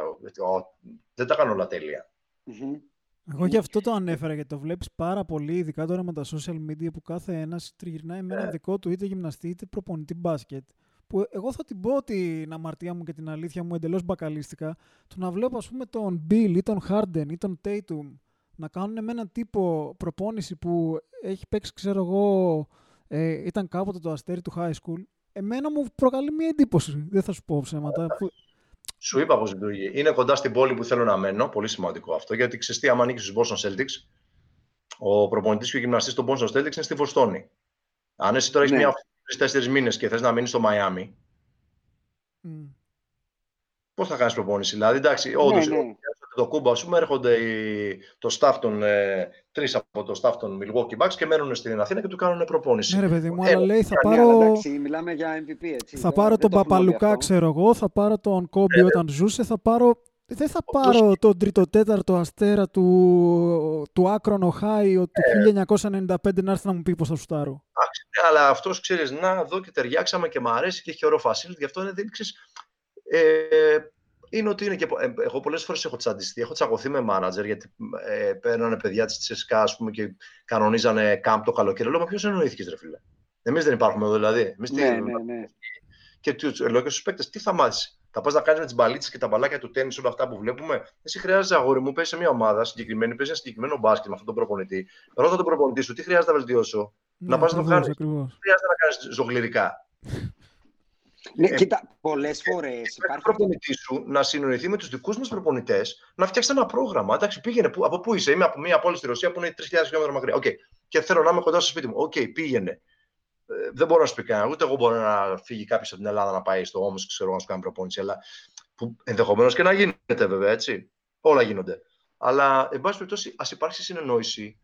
Ε, και φυσικά, επειδή γνωρίζω και τέτοια νέα παιδιά στην Ευρώπη που ε, αδειμονούν πότε θα δουλέψω με ένα τέτοιο παίκτη να βάλουν και στο Instagram τους κάτι, να δείξουν ότι και εγώ, να ξέρω εγώ είμαι σε high level. Ναι. Αυτό θέλει μια διαχείριση. Το καταλαβαίνω και αυτό. Έτσι. Και μπορεί αυτά τα παιδιά να είναι και πάρα πολύ καλή. Δεν σημαίνει ότι δεν είναι επειδή δεν είναι ναι, γνωστοί. βέβαια, προφανώς, Αλλά έχεις, έχεις εντοπίσει λίγο αυτό το πράγμα, ότι κάπου το πράγμα θέλει μια άλλη αντιμετώπιση για να υπάρχει όφελος. Ναι. Ε, λοιπόν, με έχετε χάσει από εικόνα νομίζω, δεν με βλέπετε, γιατί έχω ανοίξει τώρα και το Instagram, που έχουμε και εκεί διάφορες ερωτήσεις. Θα προσπαθήσω να τις σωματοποιήσω. Ε, πόσο διαρκεί και ποια είναι η διαδικασία αποκατάστασης χιαστού για αθλητές και μη αθλητές. Τη συνδυάζω με την ερώτηση που λέει ότι βλέπουμε τραυματισμούς όπως τον Durant και του Clay Thompson που ξεκινάνε και λένε χωρίς timeline. Ε, τι έχεις να πεις για αυτό το κομμάτι, Δηλαδή, η αποθε... ισχύει αυτό που μας είπες στην αρχή, ότι παίρνουμε τον καθένα και κοιτάμε την κάθε λεπτομέρεια γενετικά, σωματικά, πώς ήταν η επέμβαση, τα πάντα και ξεκινάμε και λέμε η αποθεραπεία θα είναι τόσο, ή υπάρχει κάποιος μπούσουλας. Σίγουρα υπάρχει. Αυτό, αυτό που γράφει η εφημερίδα που λέει τρεις μήνες έξοχη αυτό. Θα, θα, σου πω. Ε, υπάρχει ένα, χρονοδιά, ένα, ένα χρονοδιάγραμμα που έχει φτιάξει η φύση γελάς, αλλά αυτό παίζει. Το, το βλέπουμε στους, και στους τίτλους, στους ναι, τίτλους στην εφημερίδα. Και κάποια είναι σωστή, γιατί υπάρχει ένα χρονοδιάγραμμα της φύσης, το οποίο ορίζει το, το ρυθμό επούλωσης των ιστών. Δηλαδή, μια φλάση okay. που, έχουν, που, έχει, που έχει κοπεί, ξέρω εγώ, και ο συνδετικός ιστός και κάποιες μικρές ίνες, το λιγότερο 15 μέρες, από, από 10 μέχρι 20 μέρες. Άρα, όταν βλέπεις σε μια φλάση δευτέρου βαθμού, ας πούμε, λες 20 μέρες μήνυμου, παιδιά, και βλέπουμε. Όταν βλέπεις ένα χιαστό... από το baseline. Και Βέβαια, είναι η, φυσιολογία των ιστών όπως έχει μελετηθεί και έχει παρατηρηθεί, ότι είναι από έως. Δεν πρόκειται να γίνει σε δύο μέρες καλά, ξέχασε το, αλλά δεν θα γίνει και σε δύο μήνες. Στην ναι. πορεία λοιπόν αυτή ξέρεις ότι θα υπάρχουν και άλλα γεγονότα. Ας πούμε, θα υπάρχει ουλώδης ιστός. Ε, οπότε λες: OK, ε, αναμένουμε κάποια προβλήματα να υπάρχουν. Άρα πρέπει να κάνουμε ΑΒΓ για να μην τα έχουμε. Έτσι όταν έχεις ένα τραυματισμό όπως είναι ο χιαστός, ο οποίος αντιμετωπίζεται με, τη, με, τη, με το, τα μοσχεύματα τώρα διάφορων τύπων και ούτω καθεξής, ε, ξέρεις ότι υπάρχει και εκεί μια, ε, μια διαδικασία η οποία ξεκινάει από το να ανοίξεις το γόνατο, να βάλεις μέσα το μόσχευμα, να επουλωθεί το οστό, να, να, το μόσχευμα αυτό είναι ουσιαστικά ανάλογο ότι θα πάρεις κάποιος τένοντας, είτε από το, mm-hmm. είτε από τον επιγονατιδικό, αυτό το πράγμα πρέπει να, συνε... με, με κάποιες βιοχημικές διαδικασίες σιγά σιγά να πάρει τα χαρακτηριστικά του συνδέσμου. Αυτό περνάει από τη φάση της νέκρωσης, της φάσης της, που αρχίζει και, και αναπτύσσει αιμοφορά αγκία, δεύτερο, τρίτο μήνα, για αυτό σου λέει και ξέρεις πρόσχε πάρα πολύ γιατί είναι πολύ ευάλωτο το μόσχημα, μπορεί να κοπεί, δεν έχει ακόμα εντός πολλών εισαγωγών δέσει. Μετά αρχίζει αυτό το μόσχημα και οριμάζει πάλι εντός εισαγωγικών, γιατί δεν οριμάζει κάτι. Άρα, άρα μετά πας και κοιτάς ουσιαστικά το, το, το, την απόλυτη λεπτομέρεια. Ουσιαστικά, Μα, το, το παραμικρό. Το, αυτό είναι που μετράει. Δηλαδή, ουσιαστικά στο χιαστό, αν δεν υπάρχουν ε, επιπλοκές με, τη, με την εύρωση κίνησης του γόνατος, ε, δηλαδή παρεπλήρη έκταση ή κάμψη, ε, και κινείται επιγονατίδα και ούτω καθεξής και το μόσχευμα έχει την κατάλληλη τάση και δεν είναι πολύ σφιχτό, ούτε πολύ χαλαρό μετά είναι μια διαδικασία να ε, φύγει το πρίξιμο, να πάρει το ευρωσκίνηση και να δυναμώσουν οι μύες. Ναι. Αυτό και μπορεί ένα γόνατο 6 μηνών να φαίνεται πάρα πολύ καλά απ' έξω, αλλά μέσα ο σύνδεσμο με βάση τη βιολογική του, και πάλι δεν μπορούμε να μιλήσουμε για ορίμαση, αλλά για να το καταλάβει ο κόσμος ορίμαση, δηλαδή το, να, δέσει, να δυναμώσει το μόσχευμα, να γίνει αποτένοντας σύνδεσμο, θέλει τουλάχιστον mm-hmm. από, πάνω από 10-12 μήνες. Ναι, ναι, ναι. Γι' αυτό, σου λέει, ναι. γι αυτό καμιά φορά σου λέει indefinitely. Ναι, Γιατί μπορεί αυτό, αυτό, αυτό το indefinitely, ακριβώς.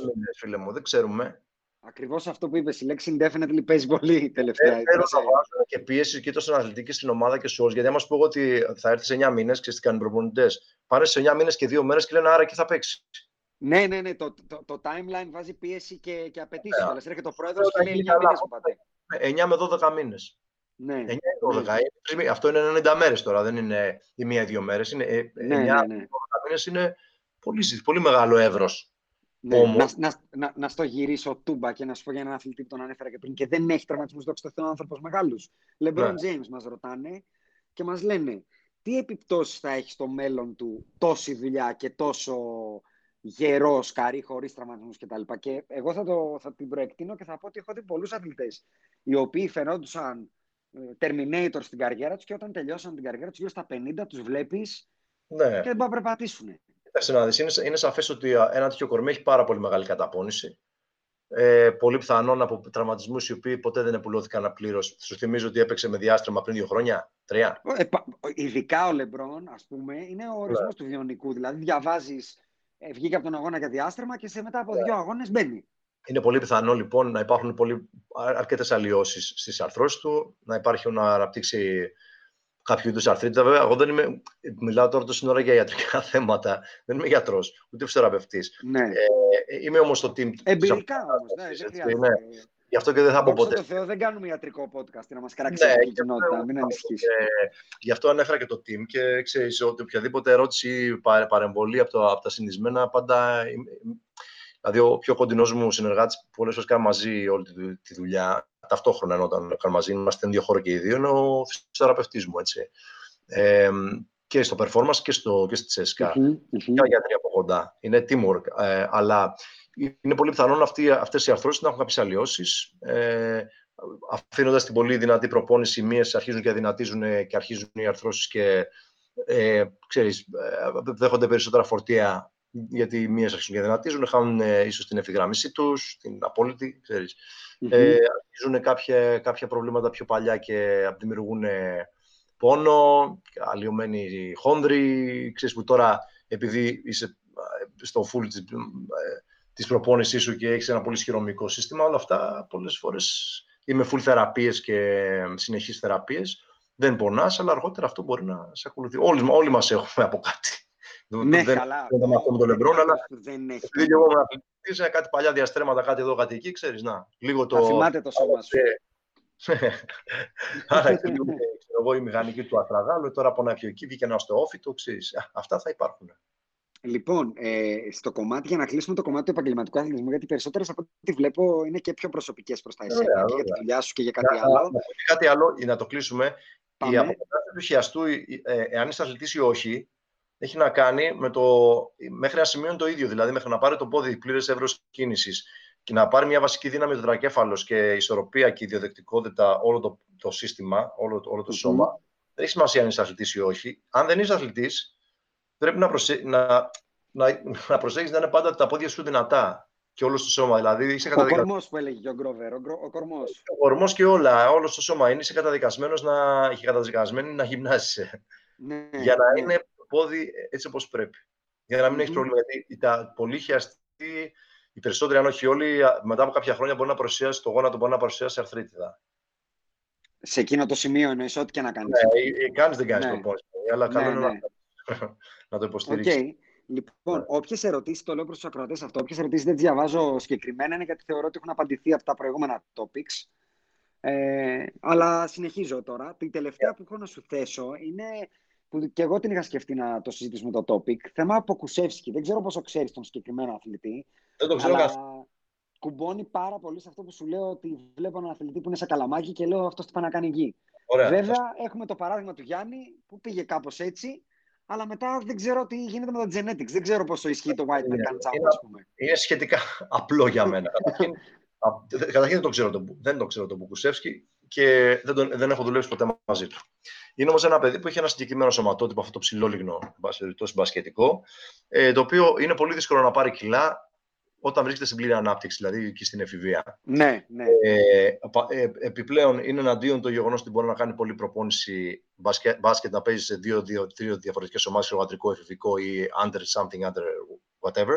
Τα καλοκαίρια να, να τρέχουν στις εθνικές ομάδες, που σημαίνει ότι χάνουν την off-season, πάρα πολύ σημαντικό. Μμμ, μμμ. Ε, ενώ όταν πάνε στην Αμερική, γίνονται δύο πράγματα. Πρώτον, αποκτάνε πολύ περισσότερο χρόνο για να ασχοληθούν με το σώμα τους, έχοντας Μμμ. μεγάλα χρονικά διαστήματα χωρίς αγωνιστικές υποχρεώσεις, μιλάμε τρει-τέσσερι μήνες, που σημαίνει ότι αντί για δύο φορές την εβδομάδα βάρη, που δεν προ... να μην κάνω και πολλά γιατί έχω παιχνίδι και να μην κουραστώ και να μην βιαστώ, μπορεί να κάνεις τέσσερις φορές και πέντε την εβδομάδα, να δώσεις μεγάλη έμφαση σε αυτό το κομμάτι, να φτιάξεις τη διατροφή σου, να μην κάνεις, να, να κάνεις την ανάλογη προπόνηση έτσι ώστε να μπορείς να βάλεις κάποια μυϊκά κιλά, δηλαδή ίσως ε, για κάποια περίοδο λιγότερο 5-5 ή οτιδήποτε.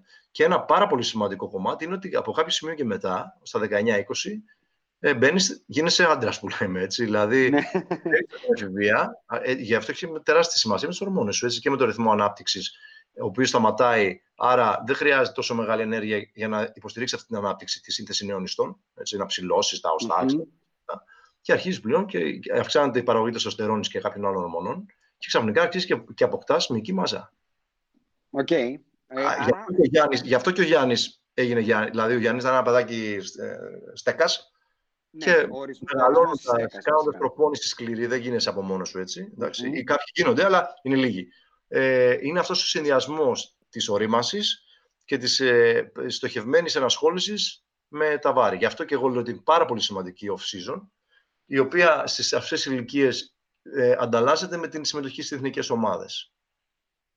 Δεν λέω ότι δεν πρέπει να παίξεις προς Θεού. Έτσι. Είναι τρομερή τιμή και, και πολύ καλό για την καριέρα σου και την εμπειρία σου. Αλλά χάνεις δύο, τους δύο μήνες που μπορείς πραγματικά να επικεντρωθείς στην ατομική σου βελτίωση και στο σώμα σου. Εγώ απλώς το, το αναφέρω. Έτσι δεν λέω τι πρέπει να κάνεις. Ναι, ναι, ναι, ναι, ναι. Πο- Πόσο, αυτό που, να σου κάνω εγώ τώρα τη δημοσιογραφική ερώτηση. Βέβαια. Πόσο χρόνο δίνεις για να προσαρμοστείς στους ρυθμούς του NBA. Μία σεζόν; Κοίταξε, να σου πω την αλήθεια, δεν έχω δουλέψει ποτέ στο NBA να ξέρω τι γίνεται ακριβώς. Να Αλλά σου πω θέλει, κάτι, ναι, δεν σίγουρα, νομίζω ναι. ότι έχει πολύ μεγάλη, πολύ μεγάλη διαφορά, τουλάχιστον να μπορείς να είσαι playable. Εγώ δεν είπα Ναι. κανείς διαφορά. Από το να πάρω σε ένα παίχτη, π.χ. ο Mike James που πήγε από τον Κολοσσό και βρέθηκε στην Ευρωλίγκα. Δηλαδή, το step up για να είσαι playable, ξαναλέω, πρέπει να Ναι. είναι ψηλοπαρόμοιο από το επίπεδο Ναι, το μέτριο της Α1 προς την Ευρωλίγκα. Ναι, και είναι ανάλογα και σε ποια ομάδα θα πας, φαντάζομαι, γιατί και αυτό ισχύει και για το.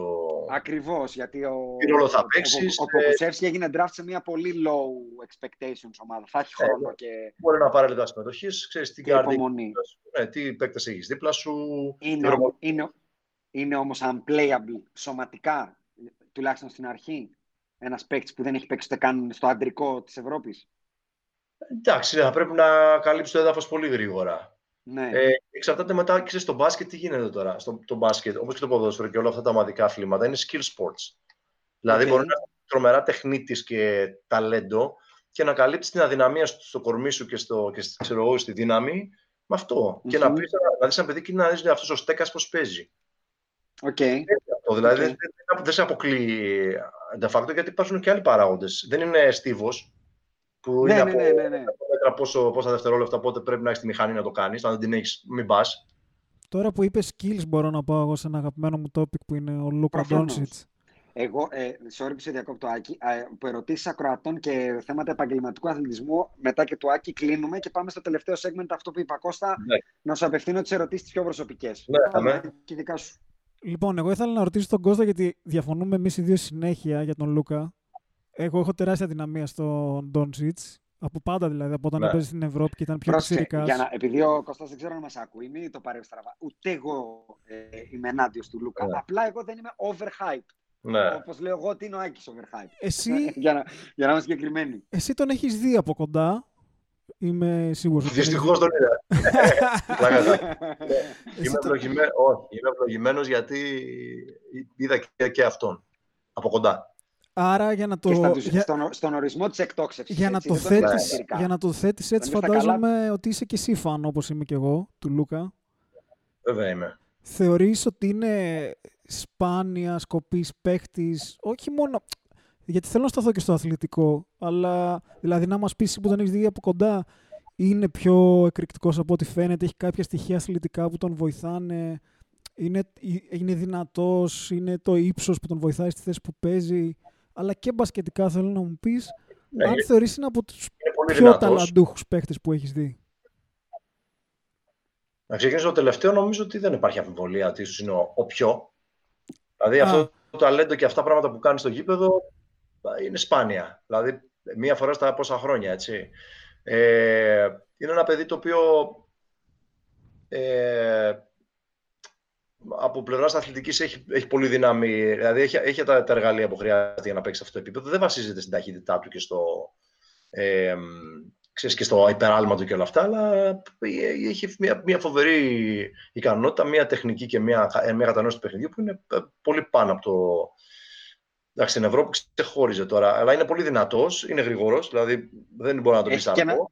Έχει και ένα φοβερό εκτόπισμα έτσι που ειδικά και ξέρει, το, το, το έχει εξελίξει στο πώς θα κερδίσει το χώρο. Δηλαδή, μια χαρακτηριστική του κίνηση είναι το pick and roll να μην το παίρνει με drive, να το πω έτσι, αλλά το που λέμε κόλλο-κόλλο. Ναι, ρε, και άμα, άμα βάλει τον guard το αντίπαλο στην πλάτη, δεν μπορείς να τον βγεις από μπροστά. Εγώ με ρωτάω τίποτα. τον Κώστα γιατί πολλές φορές αυτό που βλέπεις στο γήπεδο είναι διαφορετικό από αυτό που βλέπεις στη τηλεόραση. Και μπορεί όντως, ρε παιδί μου, μέσα στο γήπεδο. Ένα, ένα παιδί το οποίο κάνει δεξιά-αριστερά, λες τώρα θα πέσει κάτω εδώ και, και σηκώνει βάζει ένα τρίποντο από τα 10 μέτρα. Ή βρίσκει μια πάτα έτσι. Ε, και τα ψυχικά χαρίσματα, έτσι. Ναι, ναι. Σου λέει φέρει την μπάλα να την βάλω μέσα, θα τελειώνουμε ε, που είναι σπάνιο. Πολύ, εντάξει, πιστεύω και έχει δουλέψει κιόλας αρκετά. Είναι όμως ένα παιδί που από ό,τι μαθαίνω, ξέρεις, εντάξει, θα, θέλει καθοδήγηση. Α, θέλει ε, διαχείριση. Ε, αλλά ε, εντάξει, πολύ λίγοι στάρ είναι ξέρεις, αυτό που λέω κανονικοί άνθρωποι. Είναι εύκολο να είσαι εκεί που είσαι και να είσαι και ξέρεις, συνεννοήσιμος, καλός. Ε, Βασικά είναι πολύ πιο να είσαι τόσο τέλειος σε κάτι. Ε, βέβαια, να είσαι, ναι, ένας νορμάλ άνθρωπος. Ακριβώς, αλλά τώρα... Γιατί αν είσαι νορμάλ δεν μπορείς να γίνεις τόσο τέλειος. Ναι, μιλάμε για φαινόμενο τώρα. Και, και αθλητή γενικότερα σαν ικανότητα. Εντάξει, δεν είναι ο Μάικλ Τζόνταν που πήδα για 1,5 μέτρο, αλλά δεν χρειάζεται να πηδήξει 1,5 μέτρο. Κάνει, κάνει πλάκα. Εγώ δηλαδή τον βλέπω κάνει, κάνει πλάκα πολλές φορές. Εσύ πιστεύεις ότι έχει κι άλλο πάνω. Ή, γιατί ας πούμε ο Ιάσονας λέει ότι επειδή έχει παίξει ήδη πολύ μπάσκετ, ε, είναι πολύ κοντά αυτή, στο ταβάνι να, του. Να, να, να, του. να του δώσω τη διαφωνία μας του Κώστα. Εγώ αυτό που λέω Κώστα κυρίως, και είναι σε debate κυρίως με έναν άλλον αθλητή που είναι trade από, ε, draft από κολέγιο, αμερικανικό, δεν είχε παίξει επαγγελματικό yeah. Ναι. μπάσκετ κτλ. Η διαφωνία μας είναι λίγο στην αφετηρία. Δηλαδή, εγώ λέω ότι ο Λούκα πήγε στο NBA ένας ολοκληρωμένος μπασκετμπολίστας με παραστάσεις, με ευρωμπάσκετ, με χρόνια στην Ευρωλίγκα. Ναι. Παρότι είναι μικρός ηλικιακά, δεν ξέρω κατά πόσο εκτός του εγκεφαλικού κομματιού, που εκεί είναι sky's the limit, έτσι. Ναι. Στο κομμάτι του μπάσκετ δεν ξέρω πόσο παραπάνω παίρνει. Ενώ ο άλλος, λέω, που δεν έχει παίξει το καν με άντρες μέχρι να μπει στο NBA, θεωρώ ότι έχει πολύ μεγαλύτερο trajectory εξέλιξης. Δεν το ξέρεις αυτό. Τώρα, ο, αυτό είναι το take μου. Για χρονό και ήταν 40, ας πούμε. Αυτό, αυτό, αυτό λέω ναι. ότι δεν ξέρω κατά πόσο ο Λούκα μπορεί να πάει πόσο καλύτερος να γίνει και σε ποιο κομμάτι. Αυτή είναι η ερώτηση δηλαδή προς εσένα. Ε, εντάξει, άμα το θέτεις έτσι, δηλαδή κάποιος που δεν έχει σουτάρει τρίποτα τώρα θα αρχίσει να σουτάρει. Ενδεχομένως ναι, ρε, αυτό, κάνει... αυτό. Έχει να κάνει με την καριέρα του αυτό. Τι θα κερδίσει, πόσα ρεκόρ θα κάνει. Δηλαδή, ο Γιάννης, ας πούμε, όντως, όταν το παιδί ήταν εδώ στο φιλαθλητικό, ε, έχει τύχει, επειδή έβλεπα και τότε του φίλου, του φίλου μας του Μενουδάκου, ας πούμε, την ομάδα, την ΑΕΝΚ, τότε τον ναι. είχα δει σε αγώνες, ας πούμε, το, το Δημήτρη, την ομάδα. Έβλεπες τον Θανάση και έλεγες ότι είναι καλύτερος παίκτης μπάσκετ από τον Γιάννη. Μπάσκετ. Ναι, ε, καταλαβαίνω πώς το λες. Εδώ Κατάλαβες. Πρόκειται για, πρόκειται για ένα φαινόμενο όμως το οποίο δεν ξέρει κανένας πώς θα εξελιχθεί. Μπορεί να, μπορεί να σε εκθέσει εννοείς, ό,τι και να προβλέψεις. Αλλά εννοείται. εννοείται. Ναι. Νομίζω ότι ε, ε, το μόνο που του, του, του, άμα μείνει προσιλωμένος που δεν έχω κάποιο λόγο να πιστεύω δεν θα μείνει ας πούμε, ο άνθρωπος αυτός είναι Εντάξει, είναι φαινόμενο. Και θα δούμε τώρα. Δεν μπορεί να κάνει κανένας προγνώση. Είναι ένας παίκτης ναι. που είναι Είναι 21 ετών, πόσο είναι, 22. Ε, Από... Τώρα νομίζω μπαίνει στα 22 του, αν θυμάμαι καλά. Ε, ναι, τώρα τι συζητάμε. ναι. Άκη, έχεις οτιδήποτε άλλο να ρωτήσεις από NBA ή να πάω στις πιο εκτός αθλητισμού επαγγελματικού ερωτήσεις; Ε, όχι, έχω να ρωτήσω κάτι ακόμα. Δεν ξέρω αν έχει δει ο Κώστας τον Ζάιον Βίλιαμσον. Τον έχεις δει, Κώστα; Ναι, ε, στην τηλεόραση. Ναι, ε, κάτι που είχαμε παρατηρήσει και συζητούσαμε εμείς ήταν ο τρόπος που περπατάει ο Ζάιον. Δεν, έχει, δεν ξέρω αν είναι έχει αυτό που ανέφερες πριν, είναι, Κώστα, ναι, το Valgarnis που είπες ουσιαστικά. Τα, τα, με τα, τα γόνατα που, που περπατάνε... ναι, κλείνουν προς τα μέσα τα γόνατά του. Είναι, ναι. είναι εύκολο να δεις με μία ματιά έναν αθλητή και να πεις με αυτόν πρέπει να κάνω κάτι, αλλιώς θα έχει πρόβλημα παρακάτω. Δηλαδή, να προβλέψεις προβλήματα. Ξέρεις τι γίνεται. Ε, αυτό τώρα είναι ένα, μια μεγάλη συζήτηση. Ε, κάνεις μια αξιολόγηση και βλέπεις, ας πούμε, ε, κάποια πράγματα σε έναν αθλητή. Ε, μπορεί να είναι η φυσική, αυτό που για σένα μπορεί να μην ε, ταιριάζει στην όρμα, να είναι φυσικό, φυσιολογικό για αυτόν. Είναι η κατασκευή του. Άρα δεν θα τον πιάσεις και θα του πεις: Θα σου μάθω να περπατάς, ας πούμε, και να τρέχεις. Φυσικά, φυσικά, και όχι. Εγώ πάντα λέω το εξής. Ε, Κάνεις μια αξιολόγηση, βλέπεις έναν αθλητή, δουλεύεις και λίγο μαζί του, πάει τα στοιχεία κάτω, σκέφτεσαι, σημαντικό κομμάτι, ε, και προσπαθείς να καταλάβεις τι γίνεται. Γιατί πολλές φορές να κάνουμε μια αξιολόγηση, να κάνουμε εργομετρικό, να δώσει τα αποτελέσματα. Αυτή είναι πολύ σκέψη να πεις τώρα, περίμενε αυτό τώρα. Είναι πρόβλημα. Είναι, πρέπει να αλλάξει Πώς θα αλλάζει, ή είναι κατασκευαστικό είναι η δομή του έτσι. Τι να αλλάξει τώρα, άμα το στό έχει ένα σχήμα; Πας να το αλλάξεις, δεν το δεν αλλάξει. Αν νομίζω ότι μπορεί να το αλλάξει. Μπορείς να πεις Έχεις πρόβλημα. εσύ ότι έχεις μια φιλοσοφία τύπου προσπαθώ να μην αλλάζω πολύ το, τα φυσικά χαρακτηριστικά των αθλητών μου, το πώς τρέχουν, το πώς πηδάνε, όλα αυτά. Ε, όχι, όχι. Το πώς τρέχουν και πώς πηδάνε ε, εκεί πάει κάπου άλλο. Έχεις την τεχνική της κίνησης. Αυτό, ό,τι επίπεδο και να είσαι, είναι βελτιώσιμο και μπορεί να σου δώσει κάποια μικρή βελτίωση. Γιατί μιλάμε τώρα σε αυτά τα επίπεδα για Ναι, μικρή και το βελτίωση. μικρό. Αν είσαι πιο μικρό αθλητή, είναι σαφές ότι θα επέμβουμε αν βλέπω ότι δεν τρέχεις σωστά. Με, σωστά, ακολουθώντας κάποια βασικά χαρακτηριστικά, δεν υπάρχει κάποιο καλό που θα σε βάλουμε να ταιριάξεις. Αλλά αν απλώνεις το πόδι σου ένα μέτρο μπροστά σου, αυτό πρέπει να αλλάξει. Θα βοηθηθείς. Εντάξει. Ε, ε, αν, ε, αν μπεις τώρα, άμα κάποιο είναι 30 χρονών και είναι παικτάρα και αυτά, εντάξει, πάντα υπάρχει περί, ε, για βελτίωση ε, περιθώριο. Όχι όμως σε δομικά στοιχεία. Δηλαδή, αν το γόνατό σου έχει ξέρεις, λίγο προς τα μέσα, θα πρέπει να το φτιάξει. Αν δεις ότι αυτό μπορεί όντως να προκαλεί πάνω τους τραυματισμούς και μπορεί να είναι αυτή η αιτία, ίσως να κοιτάξεις τι μπορείς να κάνεις. Αλλά όχι ότι α, βλέπω, α, κοίτα τα πόδια σου είναι έτσι, πρέπει να κάνουμε αυτό. Ναι, ναι. Για να δεις τα πέλματα κάποιου που είναι ταλαιπωρημένο και ότι θέλει κινητοποίηση και αυτά, ναι, αυτό φυσικά. Αλλά πρέπει να είσαι πολύ προσεκτικός στο τι θα πεις, πώς θα το κάνεις, να συμβουλευτείς φυσικά όταν πρόκειται για τέτοια πράγματα, συμβουλεύεσαι και άλλους, δεν το κάνεις για γυμναστής μόνος του. Το συζητάς με τους φυσιοθεραπευτές σου, με τους γιατρούς σου, τους ορθοπαιδικούς σου, Ωραία. να δεις ε, τι, τι γίνεται. Δεν είναι ότι α, επειδή ο Williamson έχει τα πόδια προς τα μέσα, α, μεγάλα Ελλάδα να τα φτιάξουμε. Περίμενε. μπορεί όμως να είναι κάτι το οποίο να χρειάζεται, κάποιο στοιχείο το οποίο να μπορεί να βοηθήσει στην καριέρα και στην ε, πρόληψη. Ναι. Έτσι. Απλώς δεν μπορεί να τα βάλεις και να πεις: Εγώ θα, σου, θα κάνουμε αυτή τη διαγνωστική μέθοδο και θα τα φτιάξουμε όλα. Περίμενε. Αυτό μπορεί να είναι η φυσική προσαρμογή του, άνθρω... του σώματος σε κάτι που συμβαίνει στο σώμα του, ανθρω... του αθλητή αυτού. Του συγκεκριμένου αυτού. Ή αυτήν. Εντάξει, γιατί μιλάμε και για περίπτωση αθλητή τώρα που είναι Ε, ναι, τώρα, εντάξει. Τρομερά Θέλει- αθλητικός. αθλητικός. Προσοχή. Λοιπόν, εγώ καλύφθηκα, Jason, με τα αθλητικά Ήδη είχε. γυμναστικά. Ήδη είχε. Ναι, σωστά, Άκη, σε, σωστά. χα- σε χάσαμε για κανένα Σε χάσαμε λίγο, ναι. δευτερόλεπτα. Όχι, λέω, εγώ ε, καλύφθηκα, έκανα τις ερωτήσεις που ήθελα για τα αθλητικά. Οκ. Κώστα, θα αρχίσω να σου πετάω μπαλάκια τώρα, γιατί έχουν πολλά Πέτα. ρωτήσει. Πέτα μπαλάκια. Ε, προτάσεις αθλητικής ε, συντήρησης εν μέσω καραντίνας. Ό,τι μπορείς. Ό,τι μπορείς πραγματικά. Αν είσαι αθλητής του μπάσκετ, ε, πρέπει μαζί με το αερόβιο που στέλνεις ένα μήνυμα από ό,τι ξέρω στην Ελλάδα να βγεις έξω, να Ναι, πας ναι. ένα και να κάνεις και άλματα και να κάνεις και κάποια sprint. Και, και στο σπίτι ό,τι μπορείς από Να push-up, κάνεις εκρήξεις κοινώς. εκρη- εκρηκτικές κινήσεις, ναι, αλλαγές κατεύθυνσης, άλματα και sprint. Οκ. Και γλιστρήματα. Αν είσαι μπασκετμπολίστας. Και ό,τι μπορείς από δύναμη δύο-τρεις φορές την εβδομάδα στο σπίτι, push-ups, λάστιχα. Μείνε, μείνε ενεργός, ενεργή Μμμ. και ε, κάνε ό,τι, ό,τι περισσότερο μπορείς. Αν δεν μπορείς να Οκ. βγεις έξω, κάνε επιτόπου sprint, κάνε πολύ γρήγορα σκηνάκι. Αφιέρωσε 45 λεπτά την ημέρα, βάλτε τη μουσική σου εκεί και κάνε προπόνηση. Ε, γενική συμβουλή για μπασκετμπολίστα 15 ετών. Ναι, Η απάντηση είναι τρέχα γύρευε. ε. γενική συμβουλή. Προπόνηση, Ε, δεν- ακούς τον προπονητή σου, έτσι, τυφλά, κάνεις ατομική προπόνηση, δουλεύεις το κορμί σου και, και, και ακολουθείς το όνειρο. Ένα από τα πιο σημαντικά στοιχεία τα οποία λείπουν από τα παιδιά είναι ότι δεν είναι coachable. Ο προπονητής σου, παρόλο που δεν ξέρω τώρα το παιδί, έτσι, μπορεί να Ειδικά είναι, ο- ειδικά είναι ο μπαμπάς στο σειρματόπλεγμα. ναι, και ο κοιτάει. προπονητής ξέρει. Ο προπονητής θέλει να βάζει πάντα τους καλύτερους αθλητές να παίξουν. Ακόμα και αν σε αδικεί, ο μόνος τρόπος να αποτύχεις είναι να τα παρατήσεις ή να μπεις στη, στη θέση του θύματος. Αυτό ο coach, άρα. Δεν έχει άρα. Ε, αν αδικήσει, εντάξει, και μπορεί να αλλάξει ομάδα μία φορά. Αλλά αν αδικηθεί και στην άλλη ομάδα, πρέπει να προβληματίζεσαι. Κάτι κάνεις λάθος. Ναι, έτσι δεν μπορεί να, να μην Ναι, αναγνω- δεν φταίει πάντα ο προπονητής. να μην αναγνωρίζεις όλο το τρομερό σου ταλέντο. Ε, ακόμα και αν αδικήσει, ακόμα και αν παίζει ο γιος του εφόρου που λέγανε στη δικιά μου γενιά και αυτά, η απάντηση είναι περισσότερη Και στο προπόνηση. Άκη, και στο Άκη τη γενιά έπαιζε ο γιος Ναι. του Φόρου. Η απάντηση είναι περισσότερη προπόνηση, βελτίωσε τον εαυτό σου, άκου τον προπονητή σου και να είσαι coachable, να είσαι πάντα θετικός. Μην κατεβάζεις μούρες, μην ε, απογοητεύεσαι και μην ακούς τους γύρω-γύρω που σου λένε πόσο καλός είσαι και σε αδικούνε. Εάν είσαι από αυτές τις παικτάρε που παίζουν, γιατί παίζει και αυτό, ε, ο δρόμος είναι μακρύς και δύσκολος.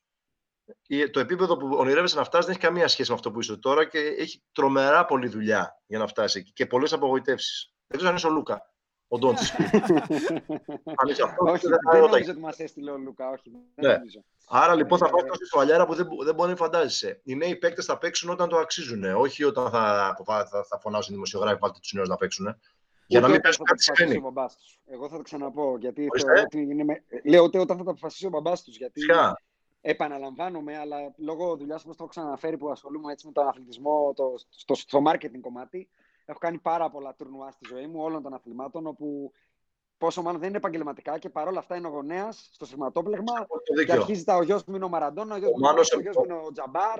Ο κτλ, φίλος κτλ. του Μάνος ο Μανουσέλης, καλά να είναι εκεί που είναι τώρα στην Κίνα, μου φαίνεται ακόμα. Μμμ. Δεν ξέρω φέτος αν συνέχισε. Σα- αλλά Shout out. Shout out. Μπράβο. Διαβάζουμε που είναι Και από τη φιλάθλια. κάτι, κάτι πολύ σοφό. Ότι μπάσκετ παίζουν τα ορφανά παιδιά. που σημαίνει ότι είναι παιδιά που έχουν πεθάνει οι γονείς τους, χτύπα ξύλο. Ναι, ναι, ναι. αλλά ναι. αυτά που δεν ασχολούνται οι γονείς σου, φίλε μου. Και αφήνουν τον προπονητή Μεγάλο να πρόβλημα. ασχοληθεί Κώστα, και να μεγάλο. λύσουν τα προβλήματά τους μόνοι τους, φίλε μου. Να Να πάνε μην είναι αυτοί ο στον μπαμπάς προπονητή. εννοείς εκεί να... Ορίστε. να μην είναι ο μπαμπάς εκεί για όλα εννοείς. Να, Βέβαια. να αυτονομηθούν. Να αυτονομηθούν, ας τον προπονητή, τι δεν έπαιξε, απλήστο με τον προπονητή σου. Ναι. Δεν είπα να μην Ναι. ενδιαφέρεσαι. Τι θες να κάνεις, αγόρι μου, πόσο είσαι 15 χρόνων, θες ατομική, να πήγαινε πάρα τηλέφωνο τον προπονητή, ρώτα πόσο κάνει, εγώ θα πληρώσω. Λίστα εσύ. Ερχόντουσαν Ναι, πολύ ναι, γονεί ναι. γονεί στο performance και λέγανε: Λοιπόν, γεια σας, από εδώ είναι ο Γιωργάκης. Ναι, γεια σου, Γιωργάρα. Λοιπόν, παίζουμε, παίζουμε στο, στην τάδε ομάδα. Ε, είμαστε guard και τους έχω. Πες και εσύ. «Ω, όχι. Άρα αυτός παίζει. Και καμιά Εγώ φορά Το έχω ζήσει πολλές φορές αυτό, Ε, Κώστα, με τους τον έκοβα πληθυντικό. και- Είμαστε καλοί. Έλεγε εγώ, ναι, και εδώ και ξέρεις λίγο τη δύναμη και αυτά. Και τον διέκοπτα. Και ναι, να σου πω και κοίταγα τον Γιωργάκη. Γιωργάρα, εσύ τι λες για όλα αυτά. Τι, για πες μου, πού θες να είσαι πέντε χρόνια από τώρα. Μα κάτσε να σου πω, όχι, να μου πει ο Γιώργος. Και έβλεπες πολλά παιδιά που έλεγαν ε, ξέρεις, ευνοχισμένα. Ε, Ναι, ναι, ναι. ε, και υπήρχαν άλλα μαγκάκια που μπαίνανε μέσα και σου λέγανε και πολύ προχω... Εγώ εκτιμούσα τα παιδιά, χωρίς να λέει, εγώ έχω δύο αγόρια τώρα, δεν ξέρω πώς θα είμαι, αλλά εκτιμούσα πολύ τα παιδιά που ερχόντουσαν μόνοι τους και παίρνανε τα ενίαξ και λέγανε Θέλω να κάνω αυτό. Είσαι, εσύ Ναι. έπαιρνε κάποιο και σου λέγει, ξέρω εγώ, θα σου στείλω αύριο, θα έρθει η Μαρία, ας πούμε, ε, να ξεκινήσεις, θα, θα στα πει. Ω, πολύ ωραία. Μμμ, μμμ. Αυτόνομοι. Όπως Ε, είπες. θα τα πει η Μαρία, δεν μου τα πεις εσύ. Μμμ, μμμ. Ε, ποι- ε, ποια η άποψή σου για, αθλητέ, για αθλητές ομαδικών αθλημάτων να κάνουν crossfit; Το CrossFit είναι άθλημα. Από μόνο του, ε. Ναι, το, αν θες να κάνεις ενδυνάμωση, το CrossFit δεν, εν- δεν ενδείκνυται για κάποιον που κάνει προπόνηση κάθε μέρα. Θέλει άλλου είδους αντιμετώπιση. Θέλει λιγότερη ένταση και περισσότερη λεπτομέρεια και περισσότερη λεπτομέρεια στο τι θα δουλέψεις. Το CrossFit είναι πολύ μονόχρονο το για το μπάσκετ και για το ποδόσφαιρο. Άρα δεν θα έκανα CrossFit. Θα πήγαινα να κάνω performance training. Δεν είναι Οκ. τα ίδια. Οκ, τότε ε, το συνδυάζουμε αυτήν την ερώτηση που είναι διπλανής κιόλας. Ποια είναι η ιδανικότερη προετοιμασία για ένα αθλητή ομαδικού αθλήματος; Αλλουνού ερώτηση τώρα αυτή. Αλλά συνδυάζεται. Προετοιμασία να, να κάνεις ε, το- ε, ε, να κάνεις μια πολύ δυνατή off-season. Για 1,5 μήνα να κάνεις 4 φορές την εβδομάδα προπόνηση για το σώμα σου, που θα συνδυάζει βάρη, ταχύτητες, agility, άλματα. Μαζί θα κάνεις και ατομική προπόνηση. Θα πας στην προετοιμασία της ομάδας. Μπασκετική εννοείς Ορίστε. εσύ. Την α- ατομική μπασκετική εννοείς. Ναι, και άμα έχει και ομάδα, σίγουρα πρέπει να κάνεις ατομική και να παίζεις και μπασκετάκι, να παίζεις και 5-5. Αλλά επειδή είναι καλοκαίρι και δεν μας πειράζει το, το αν θα κουραστείς. Και... πο- Γιατί, όχι, δεν μας πειράζει, καταλαβαίνεις, δεν υπάρχει αγώνας που πρέπει να Ναι, κάνουμε ναι, φόρμα. ναι, ναι. Και μπορείς να παίζεις μπάσκετ διπλό κουρασμένος, δεν υπάρχει πρόβλημα. Ε, Αυτό πρέπει να μπει σε ένα πρόγραμμα, έτσι δεν είναι ε, άντε πάμε και κάνουμε όλα μαζί. Ε, Μμμ. στην- Αυτό όμως θα σε βελτιώσει πάρα πολύ. Δηλαδή είναι το Α και το Ω της ατομικής βελτίωσης το καλοκαίρι. Το, καλο- στην προετοιμασία θα, τα, ρί- θα ρίξεις την ένταση και τον όγκο της προπόνησης στα βάρη, προφανώς γιατί έχεις και το μπάσκετ. Πρέπει να συνεχίσεις όλη τη σεζόν ένα πολύ δομημένο και αυστηρό πρόγραμμα ενδυνάμωσης, προσαρμοσμένο πρώτον στο σώμα σου, στις ικανότητές σου και δεύτερον στο πρόγραμμα της ομάδας σου. Μμμ. Μόλις τελειώσει το πρωτάθλημα, θα πάρεις πέντε μέρες να ξεκουραστείς, αν είσαι πιτσυρικά. Πολλές του έδωσες ρε Κώστα, μην του δίνεις τόσο πολλές. Πέντε, δέκα, εντάξει. Εγώ λέω θα σου πω για το καλοκαίρι, λοιπόν. Μόλις τελειώσει το πρωτάθλημα, πάρε μια εβδομάδα να ξεκουραστείς να κάνεις ό,τι γουστάρεις. Θα κάνεις μετά 20-25 μέρες προπόνηση, θα πάρεις άλλη μια εβδομάδα. Θα κάνεις άλλες 20 μέρες προπόνηση, θα πάρεις άλλη μια εβδομάδα. Α, και γι' αυτό δεν έγινες επαγγελματίας, όπως καταλαβαίνεις. Και άμα, άμα ξεκινήσεις μπύρα στην Έγινα και στη Μύκονο, φίλε, που να. Εντάξει. Εγώ τίποτα Ναι. από αυτά. Ε, αλλά εδώ, εδώ μιλάμε για τους σοβαρούς. Οι άλλοι που δεν θέλουν ε, δεν έχει νόημα. Εντάξει. Μπορεί να πάνε διακοπές. Αυτό είναι, αυτό είναι το βασικό για την προετοιμασία και να θέλεις βασικά. Ναι, κοίτα, ε, ε, δεν χρειάζεται να παίζεις στο υψηλότερο επίπεδο. Μπορεί να γουστάρεις να το κάνεις καλά. Ναι, καλά, εννοείται. Έτσι. Ε, δεν έχει να κάνει δηλαδή ότι. Ε, εγώ το λέω αυτό σε όλους. Και στους γονείς. Εντάξει, Κώστα, να σου πω κάτι. Το υψηλότερο επίπεδο είναι το υψηλότερο επίπεδο μπορεί να φτάσει στο σώμα σου και, και η ικανότητά σου. Άμα το, το ταβάνι σου, να το πω έτσι, χωρίς προσπάθεια ήταν να μην παίζεις και εσύ έχεις καταλήξει να κάνεις μια καριέρα στη ΓΑΜΑ ΕΣΚΑ, για μένα είσαι υπερεπιτυχημένο. κάτι, κάτι... Μα, στη Β' Εθνική και νόμιζα ότι έπαιζε στο NBA. Γιατί για μένα αυτό ήταν το ταβάνι μου. Μα να σου πω κάτι, πόσοι παίζουν στη Β' Εθνική, γιατί την έχω κάνει πολλές φορές αυτή την κουβέντα και μου λένε εντάξει σιγά, τι έκανε αυτός. Εντάξει, σιγά, τι έκανε αυτός. Θα σου πω, θα σου απαντήσω με δύο. Καταρχήν έρχονται γονείς και μου λέγανε όταν ήμουν στην Ελλάδα, ξέρεις και. Εντάξει, να παίξεις μια Α2 Β' Εθνική, του λέω παιδιά, ξέρετε πόσο δύσκολο να παίξεις Β' Εθνική στην Α2. Είναι πάρα πολύ δύσκολο. Έτσι. Από την άλλη, όταν είσαι παίκτης Β' Εθνικής, μπράβο σου τα κατάφερες να φτάσεις σε ένα σημείο, ε, αλλά είσαι στη Β' Εθνική. Ε, πάντα θα, πάντα πολύ ευχαριστημένος έτσι. Πάντα ναι. θα το παραπάνω. Αλλά όπως είπες και εσύ, παίζουν 300 άνθρωποι επαγγελματικό μπάσκετ στην Ελλάδα. Σε μια χώρα ναι. 10 εκατομμυρίων. Το να είσαι ένας από τους 300 είναι super ναι. achievement. Τώρα, αν κατάφερες να φτάσεις να γίνεις Σπανούλη, ε, εντάξει, okay, Σπανούλης, Διαμαντίδης, Ντόνσιτς δεν είναι όλοι. Εγώ σέβομαι πάρα πολύ και τους το λέω πάρα πολύ. Και τα παιδιά τα οποία αγωνίζονται και ερχόνται το καλοκαίρι και κάνουν προπόνηση για να πάρουν μια θέση στην ΑΕΣΚΑ και στη ΓΑΜΑ Εθνική. Έτσι. Γιατί το κάνουν από αγάπη, φίλο μου. Το κάνουν επειδή γουστάρουν. Ενώ αυτός που θα πάει να πάρει 2 εκατομμύρια, το κάνει και πίστεψέ με, πολλές φορές το κάνει γιατί πρέπει να το κάνει. Είναι η δουλειά του. Και δεν το, δεν το ε, ευχαριστεί. Μετά από κάποιο σημείο είναι διαχωρισμός, δεν το συζητάμε. Υπάρχουν κάποιοι που είναι βιοπορισμό να το γουστάρουν τρελά και σου λέει να κάνω προπόνηση, να είμαι εκεί. Μ' αρέσει η ναι, προπόνηση, ναι, ναι. η διαδικασία, μ' αρέσει όλο αυτό. Και υπάρχουν και κάποιοι mm. που τους αρέσει όλο αυτό. Τους αρέσει να παίζουν μόνο. Ναι. Πολύ... Και έχω κάποιο στο μυαλό μου, έχω κάποιο ναι, στο μυαλό μου, ονόματα. Στη δουλειά, γιατί πρέπει. Αυτός όμως που παίζει ο έφηβο, το, το παιδικό, που, που έχει όνειρο, που, ή που είναι ένας τύπος ο οποίος σου λέει θέλω να έρθω να κάνω προετοιμασία 20 μέρες, γιατί θέλω να παίξω στη γάμα εθνική και να γουστάρω. Αυτό το σέβομαι γιατί το γουστάρει. Ναι. Δηλαδή, ναι, το ψυχή του. Ενώ άλλος μπορεί να το κάνει και για λιγάκι. It's, it's my job, ας πούμε. Πρέπει να κάνουμε. Ναι, ναι, ναι, ναι. να κάνουμε δύο ώρες. Λοιπόν, ε, υπάρχει μια ερώτηση πώ και από πού ξεκίνησε την καριέρα σου. Θα του κάνω πάσα του φίλου ακροατή, μάλλον δεν έχει ακούσει το πρώτο μας podcast. Μην επαναλαμβάνεσαι. Ε, Μπες, αγαπητέ μας ακροατή, στο πρώτο mm. podcast να ακούσεις επίσης πολύ ενδιαφέρουσα κουβέντα με τον Κώστα που είχαμε. Θα το βρεις στο αρχείο μας. Γρήγορα. Έπαιξα μπάσκετ ναι. στη Β' Εθνική. Ταυτόχρονα σπούδαζα στο ΤΕΦΑ. Όταν κατάλαβα ότι κάποια ηλικία 22-23 δεν θα παίξω Α1 που αυτό ήθελα, γιατί δεν μπορούσα. Έτσι. Ε, τελείωσα το ΤΕΦΑ, πήρα ειδικότητα μπάσκετ, πήγα στη, στο Τέξας, έκανα μάστερ. Ταυτόχρονα εκεί παρακολουθούσα το γυμναστή του Τέξας. Ε, έκανα, ε, δούλεψα ένα-δύο χρόνια στην Αμερική, στο Πανεπιστήμιο της Georgia, στο NCAA. Γύρισα στην Ελλάδα, ε, Πανιόνιος Ολυμπιακός. Πανιονάρα, ναι. Πανιονάρα Ολυμπιακό. Πανιόνιος Ολυμπιακός, Πανιόνιος Τσέσκα. Αυτό. Έτσι. έτσι. λοιπόν, στο, στο πρώτο podcast για αυτό τον παρέμβασα γιατί έχεις δώσει και πολλά ντεσού από το Τέξας και τα λοιπά. Οπότε, ναι, εντάξει, ναι. άμα έχει χρόνο να στα ακούσει.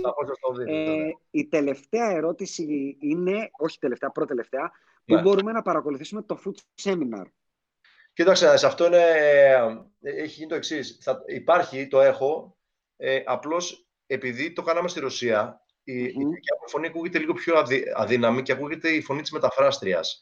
Okay. 5-6 ώρες, ίσως και παραπάνω, αλλά μιλάω και μιλάω και, και μεταφράστρια. Γι' αυτό και, και δεν το έχω, δηλαδή είναι παραγωγή. Δεν το έχεις ανεβάσει κάπου, ας πούμε. Ναι, θα το ανεβάσω όμως. Και okay. να, σου πω την αλήθεια, να σου πω την αλήθεια, να σου πω τώρα ειλικρινά, το σεμινάριο αυτό το πουλάει η εταιρεία που το κάναμε. OK, okay, OK. Okay.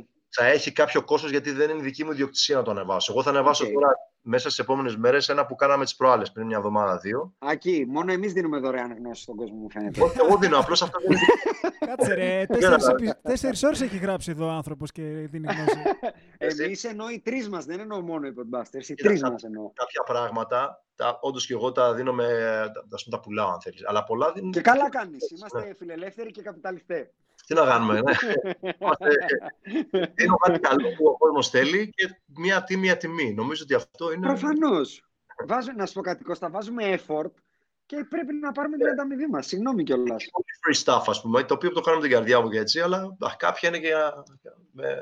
Και καλά κάνεις. For money. OK, okay, πάμε και στο, στο τελευταίο. Είναι ο φίλος Μίμη έχει στείλει τρεις-τέσσερις ερωτήσεις. Θα διαλέξω την καλύτερη του γιατί δεν πάω να τις διαβάσω όλες. Ε, Λοιπόν, κάτσε να τις δω και όλες, μην, τον, μην τον αδικήσω τον άνθρωπο. Λοιπόν, σε ποιο άθλημα θα μεταπηδούσε πιο εύκολα ένας αθλητής μπάσκετ; Καλή ώρα σε εσένα που κάποια στιγμή στα 18-19 είδε ότι δεν την πιστάει πολύ, αλλά είναι αθλητικά καλός, θα σου πω. Εγώ σου κανένα και. Εργασία. θέμα είναι τι του αρέσει. Τι του της αρέσει. Ε... Άρα, άρα, πας, άρα πας μόνο στο, θα σου Δεν πω. κοιτάς το κορμί, ας πούμε. Το Τι κορμί μπορεί σηκώνει. να κάνεις τι να να παίξεις τέννη μπορείς. Αλλαγές κατεύθυνση σε εκρηκτικό άθλημα. Βόλεϊ, beach volley, να πας να παίξεις έτσι για πλάκα να μπορείς. Ε, ταιριάζει ψηλός, ενδεχομένως εκρηκτικό άλμα. Ε, Όμως μπορεί να παίξεις και κάτι άλλο. Δηλαδή, εμένα με, μου, άρεσαν πάντα, μου άρεσε η φύση και το γύρισα στο mountain bike και, στο, Αχα. και στην ορειβασία και σε αυτά που είχα πάντα πολύ καλή αντοχή και μου τέριαξε κιόλας όλο αυτό. Δεν σε δυσκολεύει παρότι ψηλός, ας πούμε. Εντάξει, δεν είμαι Ολυμπιακού επίπεδου ποδηλάτης, Όχι, αλλά το, το λέω γιατί συνήθως οι καλοί αναβάτες, να το πω έτσι, σε όλα τα επίπεδα είναι πιο μικροκαμωμένοι. Ναι, σαφώς. Ναι. Είμαι εραστέχνης. Ε, Προφανώς, άμα Ναι. θες να γίνεις αναρχητής, καλό είναι να είσαι. που δεν κάνω πολύ αναρχητή. Αλλά καλό είναι να είσαι, ξέρεις, 60 κιλά και μη λεπτός. Αλλά αυτό που θέλω να πω είναι τι σε γεμίζει περισσότερο. Ε, Πάρα πολλά αθλήματα. Αναρχητής έπρεπε να θα γίνει, λοιπόν. Πολλοί γίνονται πάνω και κάνουν τριάθλα και τέτοια. Αλλά οι περισσότεροι που βλέπω εγώ πάνω παίζουν και κάτι τέννη και τέτοια πράγματα. Εγώ το βαρέθηκα πολύ γρήγορα το τέννη, δεν ξέρω. Ναι. Γιατί για να ευχαριστηθείς το τέννη πρέπει να είσαι Ναι. καλός. Και μέχρι να γίνεις καλός έχει πολύ λάτζα, την οποία εγώ δεν ήμουν διαθυμένο να κάνω. Ήθελα κάτι, τη μία ώρα που είχα να γυμναστώ, ήθελα κάτι που να κουράζομαι. Ναι. Είχε πολύ τεχνική για μέχρι να κουραστείς. Τουλάχιστον έτσι όπως το πήγα να το μάθω εγώ. Μπορεί κάποιος άλλος Μμμ. να. Δεν ξέρω. Αλλά αυτό εξαρτάται Οκ. από το τι σου άρεσει. Λοιπόν, αυτά, αυτά με τις ερωτήσεις του κοινού. Νομίζω ότι έχω καλύψει τους πάντες. Αν ξέχασα κάποιον και τον αδίκησα, ζητώ συγγνώμη. Ε, εγώ το μόνο που θέλω να σε ρωτήσω τελευταίο και μετά να πάρει πάσα και ο Άκης και εσύ φυσικά να θέσει ό,τι άλλο θέλεις Βεβαίως. εδώ πέρα, που συζητάμε ανοιχτά και μπορούμε να συζητάμε ώρες. Αυτό είναι πολύ καλό. Ε, θέλω να σε ρωτήσω, μιας και το ανέφερες, το είχα σημειώσει και πολύ ωραία μου το έδωσες τώρα, περί τριάθλου, Ironman κτλ. Έχω πάρα πολλές φορές διαφωνήσει με φίλους μου που μπαίνουν σε ένα λούκι. Νομίζω το είχαμε ψηλοαναφέρει και στο προηγούμενο podcast. Μπορεί και να μην. Οπότε εγώ το ξαναρίχνω γιατί θέλω να το συζητήσω. Και είχα πει ότι θα το πω όταν φέρω το Χατζηχρήστο, λέω, θα, σα- θα σας το βάλω να το απαντήσει αυτό. Εγώ διαφωνώ πάρα πολύ, Κώστα, με αυτό το πράγμα. Δηλαδή, βλέπω ανθρώπους οι οποίοι είναι ε, ε, 9 to 5 job και ξαφνικά μου λένε θα κατέβω Ironman επειδή κάνουν λίγο crossfit, επειδή είναι πολύ αθλητικοί, οτιδήποτε. Και τους λέω, ρε φίλε, είναι άλλο το να τρέξω 10 χιλιόμετρα, να κάνω και 2 χιλιόμετρα ποδήλατο και 500 μέτρα κολύμπι. Και άλλο να πάω να κάνω κάτι το οποίο είναι πέραν των φυσικών αντοχών του ανθρώπου. Δεν είναι φυσιολογικό. Α, Το να πάω να κάνεις από το 9 to 5 και κάνω λίγο ποδήλατο Ironman είναι μεγάλο άλμα, έτσι. Θα ξεκινήσεις με ένα. Εγώ θα ξεκίναγα με ένα, με ένα μισό τρίαθλο, ξέρω εγώ, μετά να πας σε ένα τριαθλάκι, να αρχίσεις... Κοίτα, όλα γίνονται. Το θέμα είναι Βρε, προφανώς. Εντάξει, ε, μόνο πόσο σπανού χρόνο τα χέρια δεν καθιερώσει είναι. να προετοιμαστεί. Εμένα ο αδερφός μου, ας πούμε, να σου δώσω ένα παράδειγμα, ε, που δου- ο άνθρωπος ζει στο Λονδίνο και κάνει άλλη δουλειά, δουλεύει στη τράπεζα, ας πούμε. Κατεβαίνει τα τελευταία χρόνια σε αγώνες τριάθλου, αλλά ε, ε, έχει αφοσιωθεί σε αυτό. Κάνει δηλαδή τη δουλειά του και ε, έχει πάρει ποδήλατα, έχει πάρει. Τρέχει, βγαίνει, έχει πρόγραμμα. Παίρνει πάει- προγράμματα ας πούμε, από σένα, κάνει διατροφές κτλ. Έχει προσαρμόσει. Κάνει τη ζωή του, διατροφές, έτσι. παίρνει προγράμματα Οκ. από ανθρώπους οι οποίοι ασχολούνται με το τριάθλο. Εγώ Μμμ. καταλαβαίνω την προπόνηση, αλλά δεν έχω κατεβάσει ποτέ Ναι. κανένα. Δεν θα σου δώσω πρόγραμμα. Εγώ θα σου παραπέμψω κάπου κάποιον που κάνει αυτή τη δουλειά έτσι. Οκ. Ε, κάνει τα βάρη του, εκεί άρχισε το body λιγάκι, ε, κάνει τα ποδήλατά του. Και, δηλαδή θέλω να πω ότι πάει και προσαρμόστηκε και πήγε σε ένα τριάθλο και βγήκε, ξέρω εγώ, 56ο στην αρχή. Μμμ, μμμ, Οκ. μμμ. Όμως αυτόν το γεμίζει, γουστάρει. Το να πας από, από εκεί που είχες να παίξεις μπάσκετ, να σου το πω αλλιώς, από τα 22 σου, να πας στα 35 σου με τους φίλους και να παίξεις διπλό. Ε, Ζητά you asking for trouble που λένε, ας πούμε. Ναι, ναι, ναι. ναι. Πρέπει να προετοιμαστείς. Ε, αν χτίσει το κορμί σου σιγά σιγά, αλλά όπως σου είπα, να πάρεις τον εξοπλισμό, να μπεις στη διαδικασία να χάσεις κιλά, να, να κάνεις σωστή προπόνηση, να ξεκινήσεις από ένα χιλιόμετρο, δύο χιλιόμετρα, τρία χιλιόμετρα, πας στα δέκα. Είναι μεγάλη διαδικασία, έτσι. Ναι, ναι. Α, είναι, τώρα- είναι ταξίδι που λένε. Είναι ταξίδι και αν τώρα έχεις αυτή την υπομονή και το χρόνο, γιατί μιλάμε για πολύ χρόνο τώρα, έτσι. Μμμ. Κάντο. Αλλά το να πας τώρα από λίγο, προπονούμε λίγο, να πάει Ironman, δεν πέσει. ναι, ναι. Άκη, πάρε δικά σου, αν έχεις κάτι. Εγώ έχω καλυφθεί πλήρως σήμερα. Το μόνο που Πολύ θέλω ωραία. να, να κρατήσω κάτι που είχε πει και ο Κώστας και στην προηγούμενη μας κουβέντα για τα πιο έτσι, μικρά παιδιά που παίζουν μπάσκετ είναι ότι ε, αυτό που έχω καταλάβει εγώ ήταν ότι ο Κώστας ήταν πάρα πολύ ειλικρινής και με τον εαυτό του όταν έπαιζε μπάσκετ. Οπότε να το κρατήσουν και αυτό. Με πήρε όμως, είχε διαδικασία. Πέρασε από ναι, τα στάδια ε, του. π- καλά, θέλει. Πέρασε από το denial, ε. Δηλαδή, εγώ θυμάμαι όταν Ναι, το πρωτοσυζητούσαμε, ναι. ήταν μεγάλο βήμα το να πεις Φίλε, εγώ δεν είμαι τόσο καλός. Και stop, Σώθηκε. stop. Ναι. Και πάω να κάνω κάτι άλλο. Σώθηκε και μάλιστα ε, πραγματικά θύμωσα με, θύμωνα με του προπονητές μου και, και δεν θα το. ε, είμαστε και φίλοι τώρα και, με- και με τον Στεριό τον Κουφό και με τον Γιάννη τον Γιαννόπουλο. Τώρα ε, στη μηδαμινή μου καριέρα, αλλά ε, κάποια στιγμή το μήνυμα ήταν ξεκαθαρό. Και ενώ στην αρχή όχι θα παλέψω, ε, κάποια στιγμή λες, δεν μπορώ, δηλαδή δεν παίζω στη Β' Εθνική. Ναι. Υπάρχω, ας πούμε. Και είμαι 24, δεν είμαι 14. Ναι, και, και εκ των υστέρων λες και δεν ήταν και το τέλος εκείνη τη... Ενώ ήταν ό,τι καλύτερο εκεί, συνέβη εκείνη, τη στιγμή, εκείνη τη στιγμή νομίζω ότι είναι το χειρότερο και τελικά υπάρχουν και άλλοι δρόμοι. Εγώ ήμουν πολύ τυχερό γιατί είχα βρει πριν σταματήσω, δύο, ε, ε, βρήκα τι ήθελα να κάνω όταν, ήμουν, όταν έπαιζα. Δηλαδή ήμουν βασικός ναι. στην ομάδα που θα ανέβαινε στην Α2, με είχαν καλέσει σε προεθνικές πιο παλιά. Δηλαδή ήμουν σε μια, ξέρεις, ένα, σε μια σφαίρα εκεί που ήθελα να ήμουν κοντά στο, στο ναι, ναι, ναι. Δεν ήμουν να παίζω στη και να μοιράζομαι, ξέρεις. Ε, αλλά είχα ενθουσιαστεί με το κομμάτι αυτό που κάνω τώρα εκείνη την περίοδο που ήμουν στα ψηλά μου. Οπότε δεν ήθελα και πολύ, ξέρεις... Ήταν καλό timing. Πολύ καλό. Δηλαδή είχα βρει ήδη... Δεν έψαξα εκείνη τη στιγμή να δω και τώρα. Ξέρεις, είχα... ξέρεις, ε, θα κάνω αυτό, δεν πειράζει που μου έσωσε τη... Δηλαδή έμεινα σε αυτό που αγαπούσα και ήμουνα για τυχερό γιατί είχα τα... τελικά είχα. Εντάξει, δεν θέλω να περάσω, αλλά είχα... έχω ένα ταλέντο σε αυτό το πράγμα. Μου πιστεύω έχω βρει το, το κάλεσμά μου. Είναι, μου ταιριάζει ναι. πολύ αυτό το πράγμα. Έτσι. Είναι αυτό το τυπικό. Το, το, είναι το στερεοτυπικό Κώστα πολλές φορές που λένε ότι να κάνεις το χόμπι σου δουλειά. Καλός ή κακός είναι μια αλήθεια. 100% δηλαδή. Στερεότυπο με ένα αληθές ναι, πάω για καφέ καμιά φορά μετά. Πήγαινα στην Αθήνα καφέ μετά την προπόνηση με τη φόρμα. Μου λέγανε με φόρμα ήρθε. Παιδιά από τη δουλειά ήρθε, του λέω. με τη φόρμα. Και ναι. επίσης και, λοιπόν, το άλλο που, έλα, και το άλλο που είχαμε πει στην προηγούμενη κουβέντα και μπορεί να μην το έχουν ακούσει όλοι είναι και το άλλο κλεισέ, λίγο το no guts, no glory, γιατί ο Κώστας επίσης σηκώθηκε και έφυγε μόνος του εντελώς και πήγε στην Αμερική και είναι σήμερα εδώ. Ναι, αυτό, αυτό είναι, εντάξει, δεν, δεν, το λέω μόνο για μένα, αλλά κοίτα, σε, σε κάθε στροφή της ζωής μας παίρνουμε κάποιες αποφάσεις. Ε, ήταν δύσκολη η απόφαση και υπήρχαν και, ξέρεις, ε, στο πίσω μέρος του μυαλού μου και ξέρεις, να... Έφυγα σε μια πολύ καλή περίοδο της Ελλάδας, ας πούμε, τότε που τα πράγματα πηγαίνανε καλά, παίρναμε καλά λεφτά στο μπάσκετ. Και γύρισες και στη δύσκολη. Ορίστε. Και γύρισες και στη δύσκολη. Γύρισα στην πολύ καλή, γύρισα το 4. Εγώ πέρασα 6 χρόνια, 7 ναι, ναι πολύ καλή επαγγελματική ζωή στην Ελλάδα. Θυμάμαι όμως που έλεγες ότι γύρισες και έλεγες σαν αυτό που λένε εκεί που δεν έχουν παπούτσια. Εγώ πάω να πουλήσω παπούτσια γιατί, γιατί δεν ναι, υπάρχουν. Προφανώς όταν συγκρίνει το τι γινόταν στην Α1 τότε με το τι γινόταν στην, ε, στο University of Georgia που ήμουνα. Προφανώς. Ναι, ναι. Ε, και ήταν αυτό. Την, ε, ε, σαν να φύγεις από τη Νέα Υόρκη να δουλεύεις στην τράπεζα και να έρθεις στην Ελλάδα στην τράπεζα. Το ίδιο. Ναι, ήταν κάπως έτσι. Παρ' όλα αυτά όμως ήταν τότε που άνθιζε όλο αυτό. Ε, αλλά υπήρχαν λεφτά στο μπάσκετ. Υπήρχε Επενδυτές στον Πανιόνιο Υπήρχαν υπήρχαν πέντε ομάδες που ήταν κορυφαίε. Δηλαδή, έπαιζε Μαρούση, Πανιόνιο, Άρης, ναι, Πάο, Ξακαλά, ναι, ναι. Παναθναϊκό. Μπάτζετ, Μακεδονικός. Μακεδονικός. Υπήρχε πράγμα δηλαδή. Υπήρχαν 6-7 δουλειές καλές στην Ελλάδα πούμε, για μας. Η Α2, δηλαδή είχε πράγμα. Τα παιδιά, ας πούμε, διψούσαν για προπόνηση, αρχίσαν και ερχόντουσαν να κάνουμε έξτρα.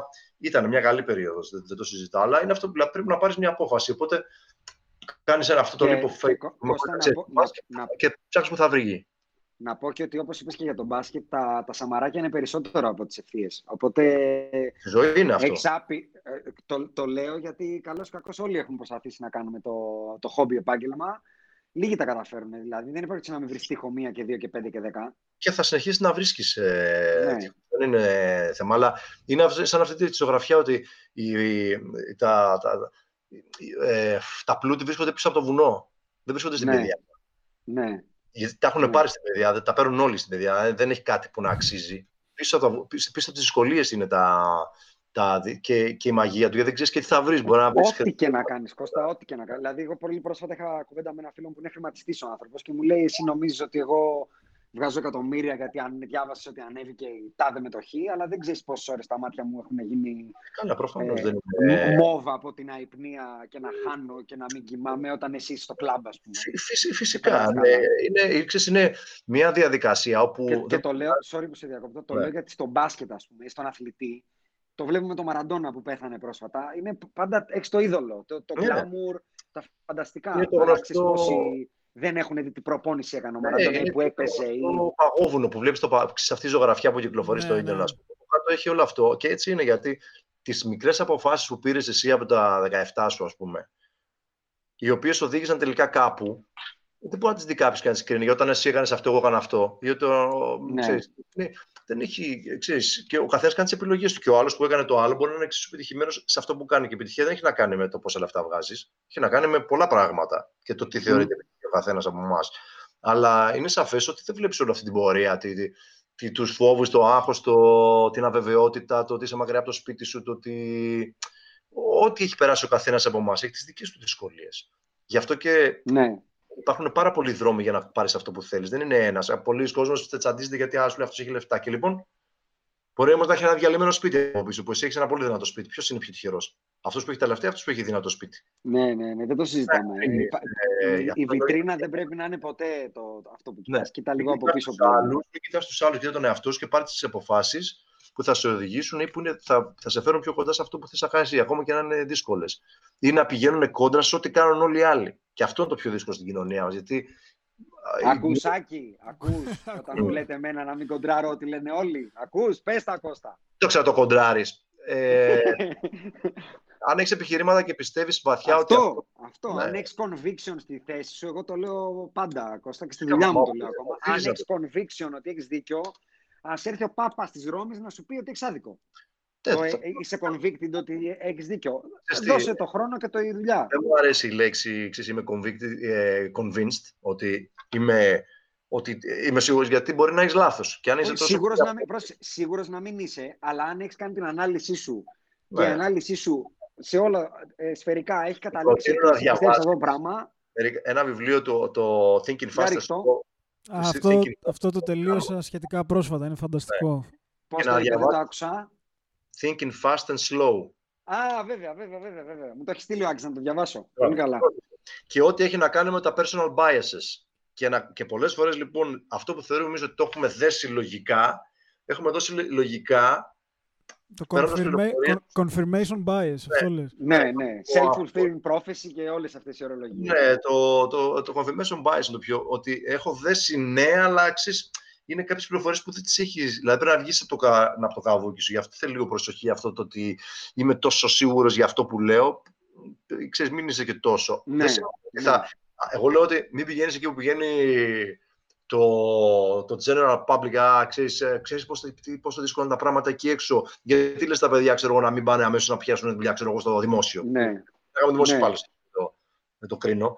Π.χ. Ναι. η, ε, Ε, ε, ας πούμε, εγώ, ε, εγώ ξέρεις πιο πολύ. Στη δικιά μου τη γενιά κάναμε, κατα- κάναμε κατά, πρώτη χρονιά- χρονιά που γίνανε καταλήψει. Ψηφίσαν Ναι. 300 άτομα για κατάληψη και ήμασταν τρεις που είπαμε όχι. Εγώ δεν κάνω. Γιατί να κάνω. Εγώ δεν πήγαινα φροντιστήρια, φίλε.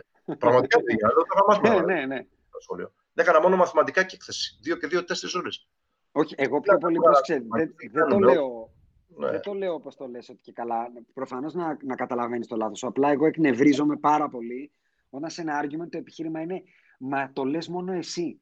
Ναι, αυτό δεν Τρελέ, είναι. με αυτό μου γυρνάει το μυαλό. Δεν είναι. μου- Αυτό δεν είναι. αρρωσταίνω. Δηλώνει. Αυτό δηλώνει ότι ο συνομιλητής σου δεν έχει άλλα επιχειρήματα. Εγώ δεν θα πάω εκεί. Λέω ότι θέλω να, δι- να έρθεις και να μου καταρρίψεις το επιχείρημά μου Ναι, με το δικό σου. Όχι Αυτό με το σου αν λέω. το πω Χατζηχρήστος. Οκ, το πω Χατζηχρήστος. Η, επί- Και- η, επίκληση, η επίκληση του γκουρού, το είπε ο Τάδε. ναι. Ότι το λένε όλοι. Έτσι, ότι όλοι το ξέρουν αυτό. Ότι αυτό το Και κάνουμε μέχρι να βρεθεί ο πρώτος που θα το κάνει και μετά θα Ναι, πούνε και όλοι ο- «Α, το άλλο. Το, το λες αυτό γιατί είσαι ε, εγκάθετος φασίστας και αριστερός. ναι, όχι, είναι, η επιτο... είναι εκεί νοητικά καταλαβαίνεις ότι όλος τελείωσε τα επιχειρήματα του. Δεν έχει να σου πει κάτι άλλο και αρχίζει Ναι. και λέει όλα αυτά. Είπε ο Κώστας αυτό. Και, και ο Κώστας ποιος είναι, ο, ή ο, είπε ο Ψή. Και αυτός ποιος είναι ο Θεός του. ε, ε, Κατάλαβες, το λένε όλοι. Ναι, όλοι ναι, ναι. πιστεύανε πολλά πράγματα που ήταν λάθος στην ιστορία. Και καταλάβαμε Α, μετά. Λοιπόν, Άκη, θα τον αντικαταστήσω τον Κώστα μου φαίνεται. Πάει πιο πολύ με τα νερά μου. Ε, θα έρθει αυτό στη θέση σου. λοιπόν, για να το μαζέψουμε, Κώστα, θα σου κλείσω με ένα τελευταίο μπασκετικό NBA note. Ε, ερώτηση δική μας τελευταία. Πρό- πρόγραμμα NBA, condensed, 72 παιχνίδια, πάρα πολύ συμπιεσμένο. Παίζαν 82 με δύο μήνες παραπάνω και θα παίξουν μόλις 10 λιγότερα μάτς σε, δι- σε δύο μήνες λιγότερους. Τι πιστεύεις ότι θα επιφέρει αυτό, ειδικά με απραξία από τον περσινό Φεβρουάριο, να σου θυμίσω για τους περισσότερους αθλητές; remains Πρόβλεψη. που λένε. Δεν μπορώ να προβλέψω. Θα δούμε. Θεωρείς, Γιατί- θεωρείς προβλέψω. όμως ότι θα, θα είναι μια τελείως ασυνήθιστη χρονιά ή θεωρείς ότι θα Εγώ είναι πιστεύω λίγο θα υπάρχει- η χατζηχρήστη του NBA οι προετοιμασμένοι. Σίγουρα θα υπάρχει μεγάλη προετοιμασία. Απλώς κανένας δεν πιστεύω ότι μπορεί να προβλέψει τι θα γίνει, γιατί θα σου πω γιατί. Καταρχήν. Θα δούμε, ρε παιδί μου, θα δούμε αθλητή να παίζει 70 μάτσα από τα 72. Υπάρχει τέτοια περίπτωση. Εγώ πιστεύω ότι θα δούμε πολύ, πολύ φύλαγμα. Ναι, ναι, αυτό πήγα να πω. Ότι μπορεί κάποια παιχνίδια να, επιλέγουν, να επιλέξουν παιχνίδια όπως επιλέγουν και στην Ευρωλίγα. Ναι. Όχι στην Ευρωλίγα, αλλά στο Ευρωπαϊκό μπάσκετ. Ναι. Σου λέει, το μάτς με την ομάδα την τοπική είναι εύκολο, θα πάω χαλαρά. Ναι. ναι. Έτσι, θα υπάρξει μια περίοδος προσαρμογής. Όπου Τώρα, και να σου πω κάτι όμως. Μιας και είπες Ευρώπη, θεωρείς ότι όσο μεγαλώνει το πρόγραμμα της Ευρωλίγκα θα έρθει και αυτό εδώ; Ποιο; Θα βλέπουμε τον Ιτούδη να λέει: Κοίτα να δεις, ρε φίλε, με την έξω ομάδα, μην ομάδα. Ε, τώρα δεν θα κάτσω να βάλω τον Κλάιμπερν, θα πάρει day off σήμερα. Ε, και στην Ευρωλίγκα ακόμα. Το κάνουμε. Άμα γίνουν οι ομάδες 22-25. Στην Ευρωλίγκα δύσκολο να γίνει. Α, Αλλά λες ότι δύσκολα θα γίνει. Ε. Βέβαια, στα τοπικά πρωταθλήματα γίνεται ήδη.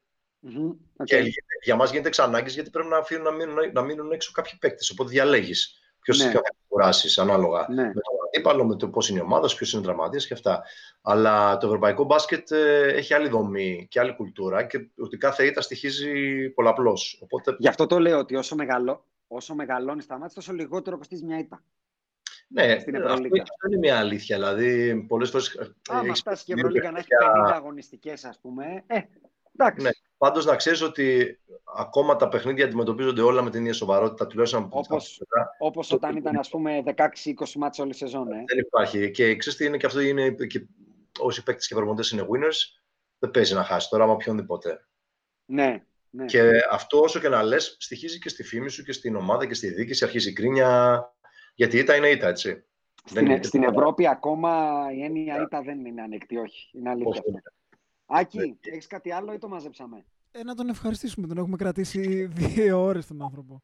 Εντάξει, τα είπαμε. Ελπίζω να το χάρηκες. Ελπίζω να το, το χάρηκες και αυτή τη φορά. Είσαι ο πρώτος καλεσμένος μα που ήρθε δεύτερη φορά. Ε, Μεγάλη μου τιμή, παιδιά. Συντομότερα από ότι το είχαμε προγραμματίσει, γιατί σίγουρα θα σε καλούσαμε, αλλά ήταν πολύ καλή αφορμή. Έτσι Ελπίζω να άρεσε τον κόσμο και να πήγε καλά αυτό μόνο. Και αυτό με... σου κάνω δημόσιο κόλλο ότι θα προσπαθήσουμε να σε κάνουμε regular γιατί νομίζω ότι έχουν αρχίσει και ταιριάζουν τα χνότα μας. Όπως βλέπεις, δεν έχω πρόβλημα να μιλάω. Ούτε εγώ όπως έχεις καταλάβει.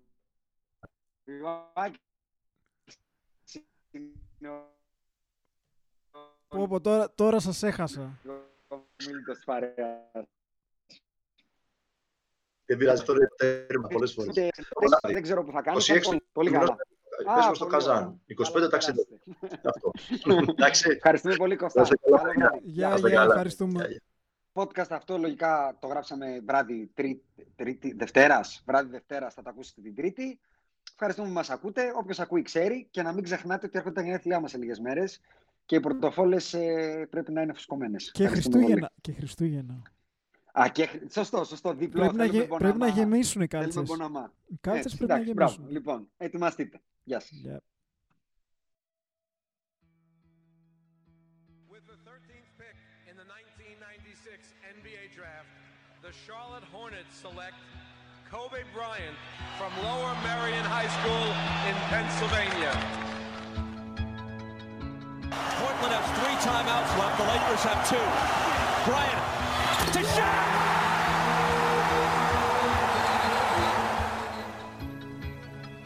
Final seconds. Bryant for the win. Bang! Artest looking, gets it to Bryant. Bryant dribbling, has to put it up at the buzzer. Banks it in! Oh, he banks in the three!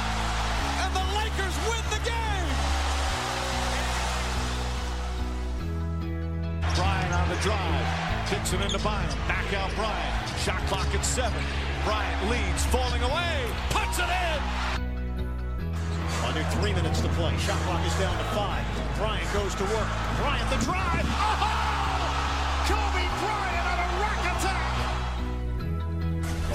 He can barely make it to the free throw line. The Lakers down by two, and they want him and need him at the free throw line. Got it. The Lakers down one. Will Kobe give them one last gamer? Bryant on the move with the jumper. He oh, my! 58 points! And the Lakers lead! What can I say?